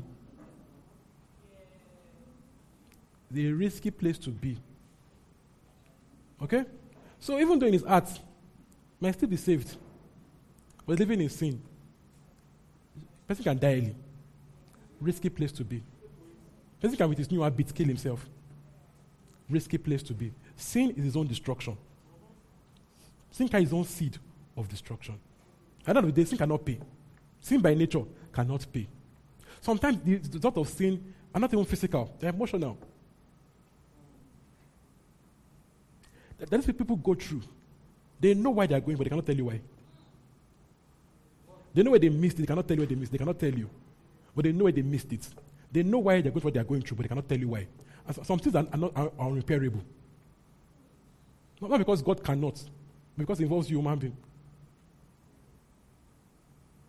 You understand? They know why. Some people know why they got where they go. So some some some marries, marries in, a, in, a, in a sinful state, marries a mad person. Even when they divorced, it's in his history that he married that person. So in that case, it looks like it's not fully repaired. Is the person still married that person? still in the person's record. Do you understand? So sin has its own destruction. That's when people go. They know why they're going through it. They cannot undo it. Let's say, for example, that person now became a very bad person. Was in, was meant to be in school. Didn't go to school. Was partying. Out of school. Clinical, clinical, clinical. Now, now, now he's 35, and he's wondering, how do I get a job? How do I start my life back? Okay, so he now has to go back to school at 35. Now, even though God has forgiven and saved him, but that sin has burnt his time. Any are like that. Some people just took one drag of, of cocaine and they ran mad. Mad for four years. This is actually real life stories.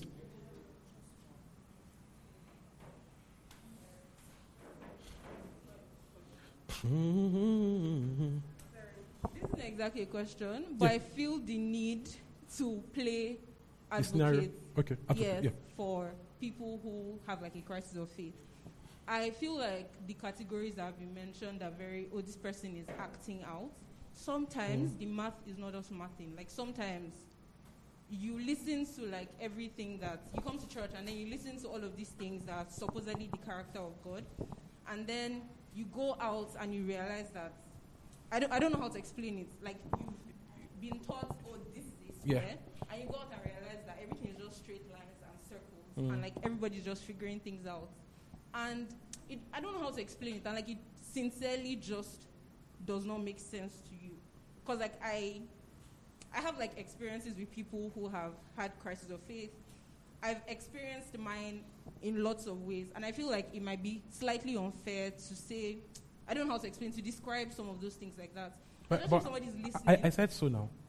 I said I said people have genu- people have some people have reasons why what what they, what they Yeah. scripture is not how, how they are thinking. I, I said that earlier. yeah, it's sure not really. Okay. Somebody's trying to like. I get you, please. That's very important. It's, it's very important. That, again, I said it that we- should not make it look like, like, um, like, like, like some people don't have, you know, real experiences why, why they're actually in that crisis.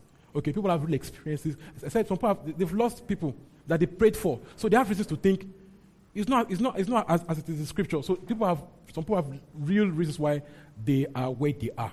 You get that? That's that's very, very, very, very, very valid. That's very valid. And let me tell you the truth, okay? If you are a, if you are a real faith person, you have questions. If you believe the Bible is true, you have questions.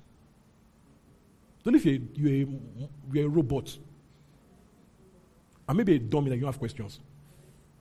I'm telling you. You are, you are things to there are things that be like, ah, how far? Is, see, I was thinking, this one, I was telling myself over, the, over the last one week, that it is, it is hard to see a perfect God in your imperfect state in an imperfect world. So your imperfect state, imperfect world, colors the perfection of the, colors the way you see a perfect God. So you might not fully, might not, might not fully, fully get God in the clear until actually see Him face to face.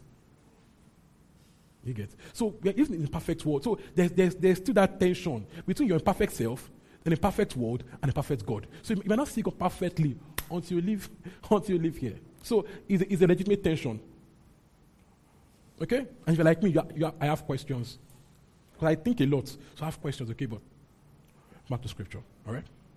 So personally, I, knowing myself, okay, I don't see people that are in crisis as, I, I don't, I don't talk down at them. Anyway, I don't talk down because me too. I have my moments. Okay? Even to tomorrow. So you're not alone. All right. Amen. If you're a faith person, you have questions. That is that. Amen. Is that good? So don't feel like a bad person. You know, being a pastor, you, ca- you cannot fully, you cannot fully share your story because people will not get it. Amen. But we all have struggles. That's the point. We cannot fully and tell you on the on the pulpit because voila will happen. We all have our struggles. It's, it's part, part, part of the human condition.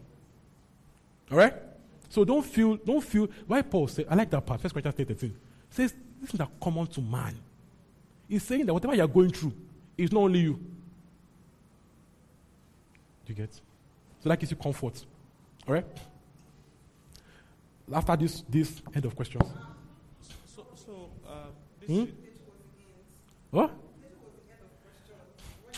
Mercy. The character of God. All right. We have, still have a lot to cover. Let's rush it quickly. Oh, so sorry. So, so um, are we saying that um, for the glorification of the body of Christ, it means everybody. I can't hear what you're saying. Okay. For the glorification of the body of Christ, or for everybody to come to the understanding of this perfect God, it means everybody has a part to play.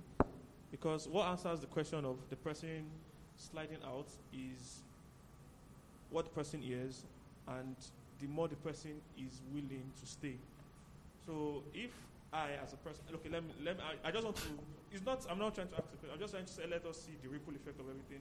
I'm having crisis of faith, and I'm having it in isolation, and I can't talk to Daniel because I don't know how Daniel would react to the matter. But because, but over time, if Daniel also is in tune, or probably is praying for me, which Yeah. is what he should do, he gets the word of knowledge to, to be able to pull me out of that state which I am and bring me back to church to answer, to hear more of the word of God, to strengthen my convictions, which also helps the next person, the next person, and like that. So even if my sister is having, um, even if my sister is ill, someone through the body of Christ praying, the person is receives healing and like that. So it's it's I think it's a collective effort for everybody to rise up to the occasion. Galatians 6, that the one, who's, the one that is strong should help the one that is falling. It's a responsibility. If you are in a, in a good place, okay, help people around you. Be, be on the lookout, especially in prayer. Some people might not hear you in words, but they will, they will feel the effect of your prayer. So, yeah, so we are responsible It's family. Why Paul says when, the, when one part of the body aches, affects the other. So look out for the other person, look out for others. Mary first, because she was up after that. Uh, next person there. Quickly, quickly, quickly, microphone. I cannot know you by myself unless you take over. Hallelujah. Is he on? Put it to your mouth like this. Is one, is one, di- one directional mic like this? Praise the Lord. Hallelujah. Uh, actually have a whole lot of questions. then- okay, not today, sir. Only one. All right. Um, I don't know. It's not what we're discussing. Something. Ah, no, we are discussing. I have a lot of questions about what we are discussing, but then it's too much, and I just don't. All right. But this one has been something that has been quite disturbing for me for like. Um. Sorry. Is the mic? Is the mic? The mic is low. the mic is low itself. Can you, can you guys hear me now? Okay. Um, it's about speaking in tongues, actually. All right. So, um, we have the every Christian speaking tongues here, but two questions actually. Does every Christian interpret tongues, and is it possible that um, different people get different interpretation to a certain tongue?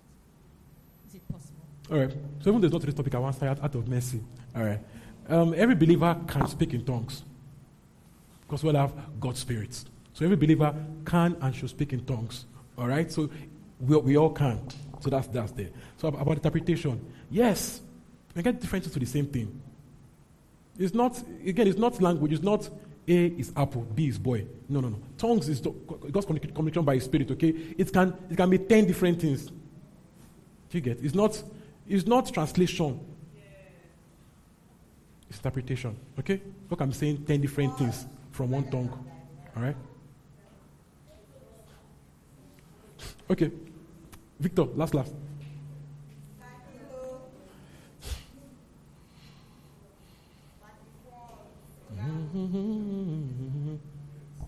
Um, so just, just, just, just to continue what you were saying about um, helping the Ó ṣe fine báyìí, kí ló ń ṣẹlẹ̀? Ó ṣe fine báyìí. He's single. Okay, continue. about um, about helping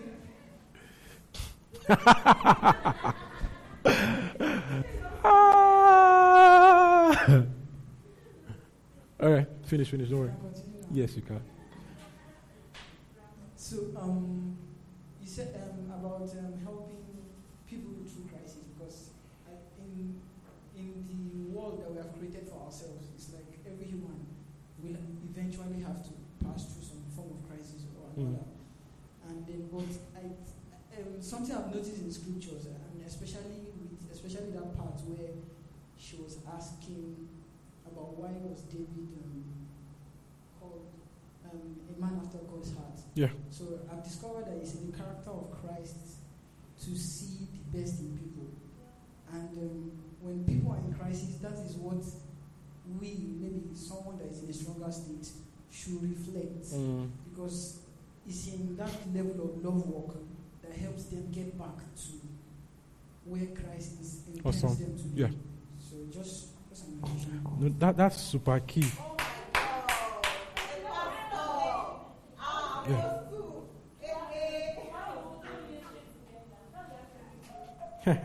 okay, so there's, there's, there's, there's a brilliant question. Okay, so um, if we if we say that God is people in their cultural in their cultural um, context, that would it be such that you know gay marriage will one day be before God permissible? Interesting question. Now, um, we have clarity of scripture, and you know, in Christ, everything is fully revealed. We cannot really see the Bible now and say we don't know. We can't say we don't know. Okay? Because even in the old, that's it, it's, that's it, it's even in the old, even in days of, of, um, of Paul, it was popular in, in Corinthian church. Not the Corinthian church, in the Corinthians, in the Gentile. th- th- th- That was their lifestyle. So Paul had to tell them if, you, if you, you- your body they do you, marry a maiden. You actually had to put maid in there because they could actually go and take man. Man, do you get that? To mention it that if you, to, you are feeling the urge, marry a. That, that you put there was deliberate because their culture it was so bad that sleeping sleeping a, a man sleeping with a, with servant, servant boy wasn't a, wasn't a bad thing. It was just like using a servant. Even the wife is not calling cheating. To the wife, it's not cheating. It's just using your servant.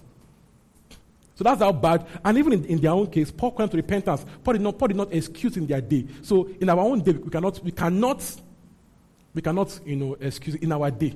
We cannot because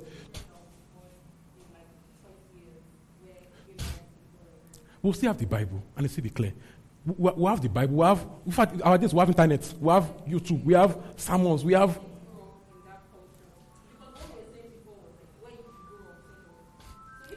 That means what would, would have to have would have to have cleared the earth first. Friends grow up in that kind of culture, we would have to have, we have believers. We have to get to the point where we stop talking. We just it, it's a we are trying to forecast here. So we have to forecast scenarios. So it means that we as believers agree to it. Number one, so stop talking about it. Number two, that we are not even on there taking, we've left earth. Scenarios. Otherwise, as long as we keep talking, okay, there'll still be that restraint against, you know, that kind of that kind of idea. Because again, we have scripture. So we'll still be here to restrain restrain the ideology. That, now, there, there, might be a time, there might be a time in some places, and it's already happening right now, where lawlessness abounds much more than in other places. Okay, it's also scriptural. Okay, the places where, where says in last days, a lot, lot of people was cold. Now we're expressing it at a very high level than before. Okay, but again, there are still voices of reason speaking against those things. So will there be a time when, when there's no voice of reason on that, on that, on that matter? I think it will, I think it will be post rapture. I think we, I think we'll have left here first. Okay, so that, that is when the one that lets will stop, will, will let totally. He that restrains will totally remove his restraint until now, you know. But until we are, uh, as long as, as long as we are here, there will still be restraint against lawlessness. It's when we leave that everything can just psh, as things be. But I don't, I don't see that happening while we are, while we are here. The scripture doesn't give that kind of, um, that kind of um, leeway. And usually, and the world works in cycles too. This madness one time stop for a while. The world works in cycles. Now, now they're not calling it a revival of common sense, okay? So it's most likely again, in another, another 200 years, this thing will go up and then come down and go up again and come down. It's happened before. Again, when, when you look, at the, when you look at, the, at the Corinthians, we are learning work. When you look at the Corinthians, put that Paul preach gospel to, we, we are learning. We are, we are good. Our generation is perfect. Who was not his, mother, his father's wife in church? And was not going to repent. He was in church. He was not going to repent. I didn't put that nowadays. I didn't put that today. He was not going to repent of it. I was it in church. So our day, we, we, I think we've overhyped our day. We've overhyped our issues. People, Paul saw, Paul saw worse. The, the, the culture was fully, let's even go back, let's go back, go back even more. When people were burning their children to sacrifice their gods, and they will have sex while doing it, they have sexual orgies, watching their kids die to sacrifice to a god. We are learning. No, no, we're learning. No, people actually, they had, they had sex while they're sacrificing their kids to, to gods. Canaan, the Canaanites, that's what they're doing. So, we, not, we, we, have, we, have, we think our, our days too exposed to sin. No, we are not exposed as other people. Other generations were worse. So our days are even good. And why, why is it good? The gospel. Before the gospel, these were totally, those, those, those pagan cultures were terrible. How bad can it that even to, to, to homosexuality was not a sin to them if you are doing it your slave? Slave to them is just using. I was back those, those films. You can see, you can see those. Don't go. I want you to. Don't. don't. Please. But you can see in those, in those ancient, those ancient movies of Roman culture, the guy will be talking to his wife and sleeping, sleeping with, a, with, a, with, a, with a slave boy. And it's nothing. It's just, it's just using his slave to relieve himself. Right, so. All right. Let me just do, let me do one, one more. Ah, eight past three. We'll do one more, then we'll continue again some other time, okay? Now, does God blind people's eyes? Blind people's eyes. Mark 4, 10 to 12. Spiritual. Mark 4, 10 to 12. Mark 4, 10 to 12. Worship, worship is yours.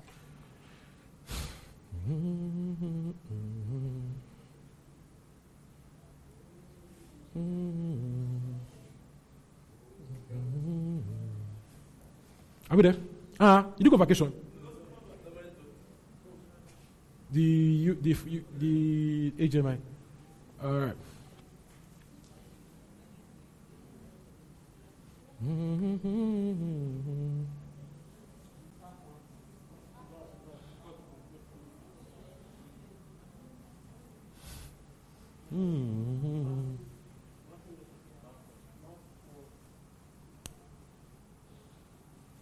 All right. You know, wh- what was said here about, about, about interpreting scripture is that usually Christ would take it back to the beginning. In the beginning, it was not so. So I said, when I thought about interpreting scripture some years back, I said, "This- this- these are you discern what is true, okay?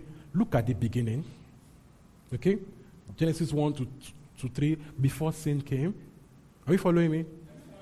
Look at the law, all right? Look at what Christ said about it. The, the what the apostles said about it. So, the beginning, the law, Christ, the apostles. So, when you look at all those parts, there's no way in which gay marriage was allowed to, to, to make sense. Nowhere. People did it in, their, in the pagan culture, but nowhere did it look like we are going back to this. It's only any- anytime allowed. So when you see Genesis 1, Genesis, Genesis 2, he made them male and female, and kiniko, kiniko, that's why a man will leave his father and mother, and two become one. Christ echoed the same sentiment again, that he made, that he made them male and female, okay? The two become one. So he was taking them back, in part, thinking about marriage, he was taking them back to the beginning. So not, it, there won't be a progression that will progress A from what, nat- what God naturally made. There's no, there will not be that kind of progression. We cannot, we cannot, we cannot forecast it.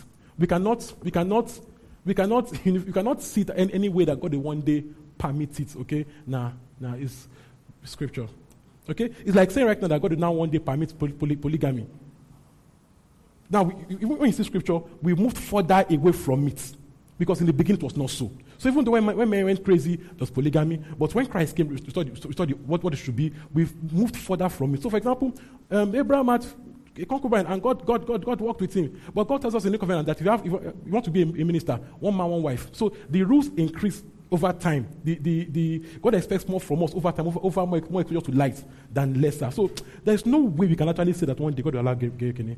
Let's, you know, again, I wish that we had less controversy.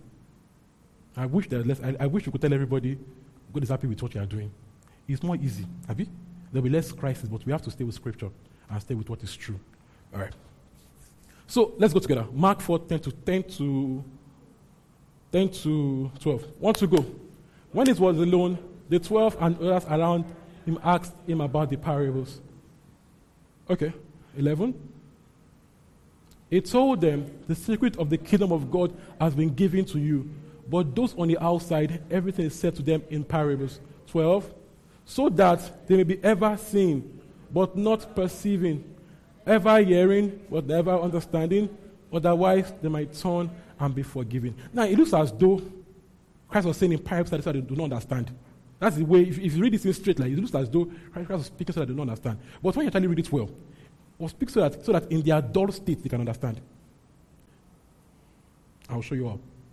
He was speaking so that in their dull state they could at least have some understanding. So he was speaking to them in parables so, so they could relate to, make them understand what he's talking about. So he says the parable of the sower.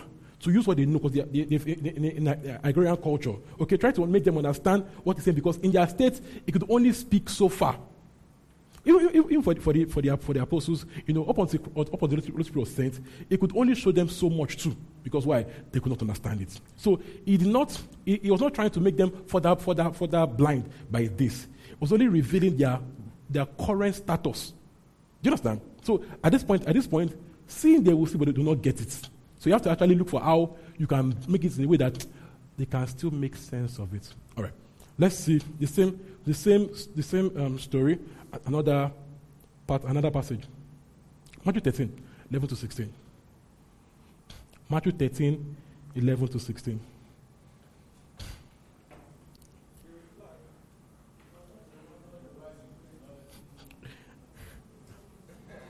Wait to relax. Want to go?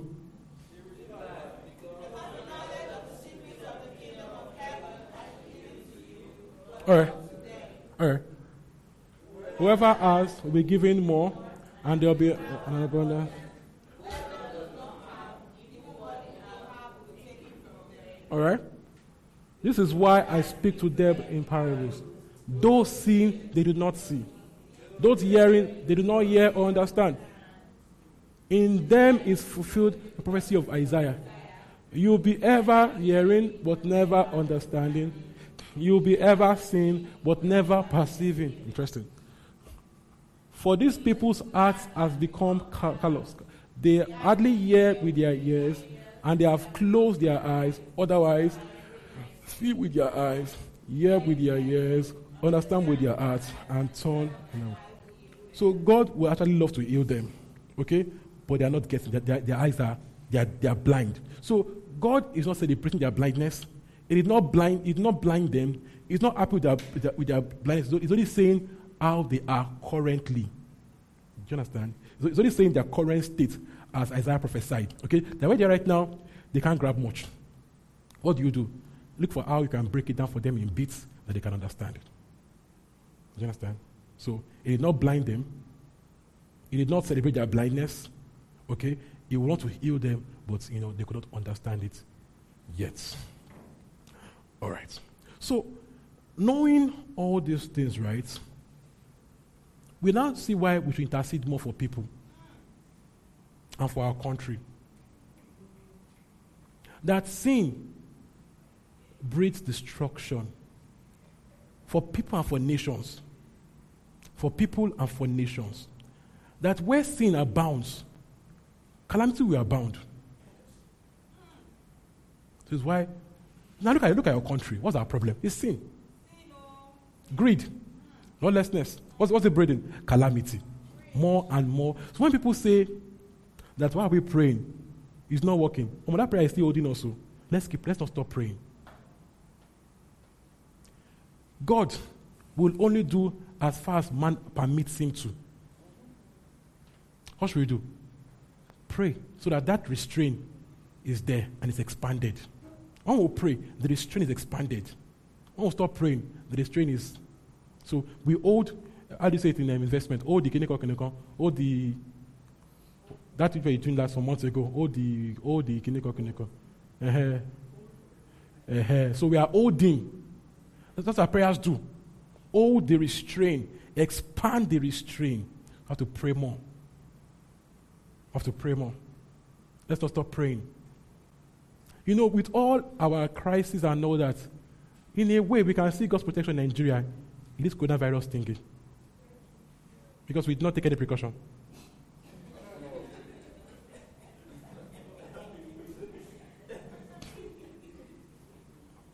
I see it as divine restraint. Your prayers are working. Your prayers are working now. Let's keep praying.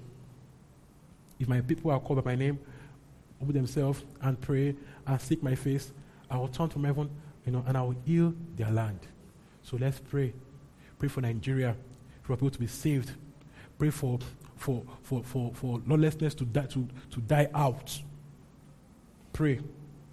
Let's see more prayer ministries. Let's more people praying about Nigeria.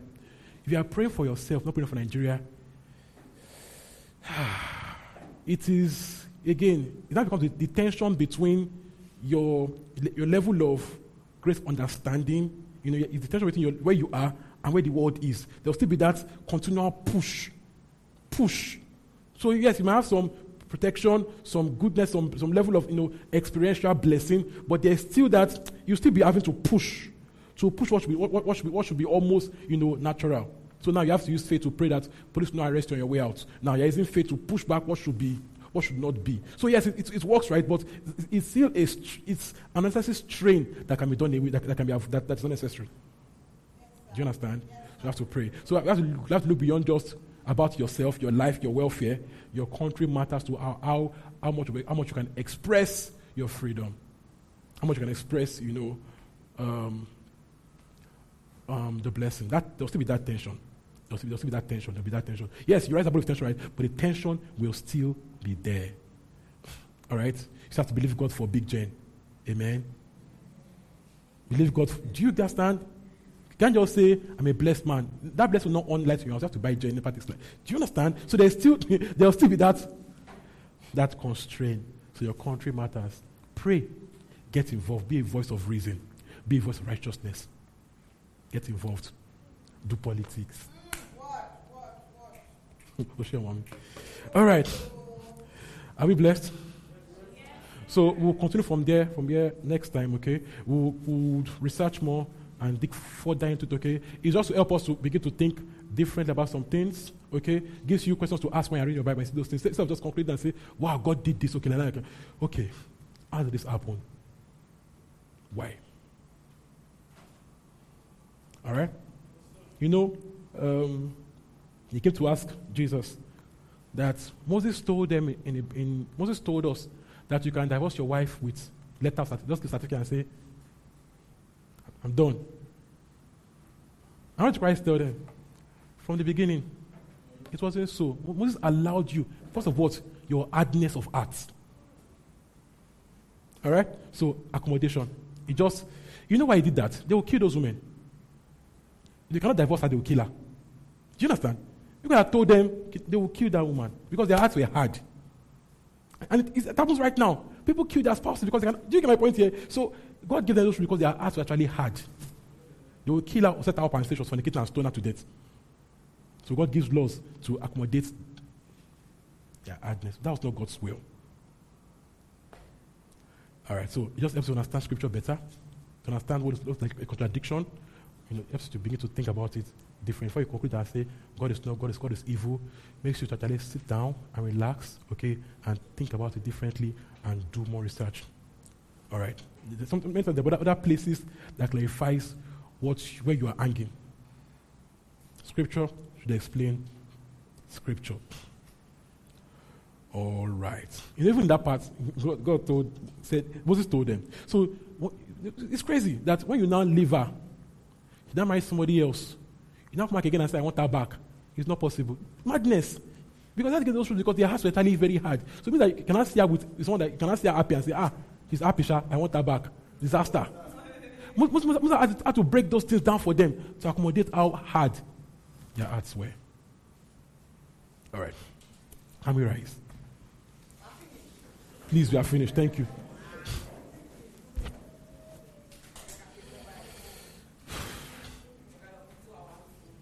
Not that long. See your mouth. Can't just give your thanks. Thank you for it. We're not, we're not done with the program. Oh. We have for five minutes more to go, so I just just finished teaching. Uh-huh. Amen. Just, I just give your thanks. Everybody rise, rise, rise, rise, rise. If you are pregnant, sit down. If you are not pregnant, stand up. Amen. Everybody, you're not pregnant, get up. If you're under COVID vaccine, maybe. Get up. I just give you thanks for His word. Thank you for understanding. Thank you because we are growing in these things. It gets better. Are we praying? We're learning more and more. We're learning more and more.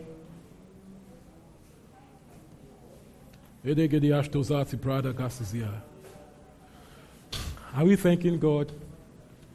Pray that your eyes of understanding is enlightened, that you begin to understand better and better. You see him clearer and clearer. You see him clearer and clearer. You see him clearer and clearer. You see him clearer and clearer.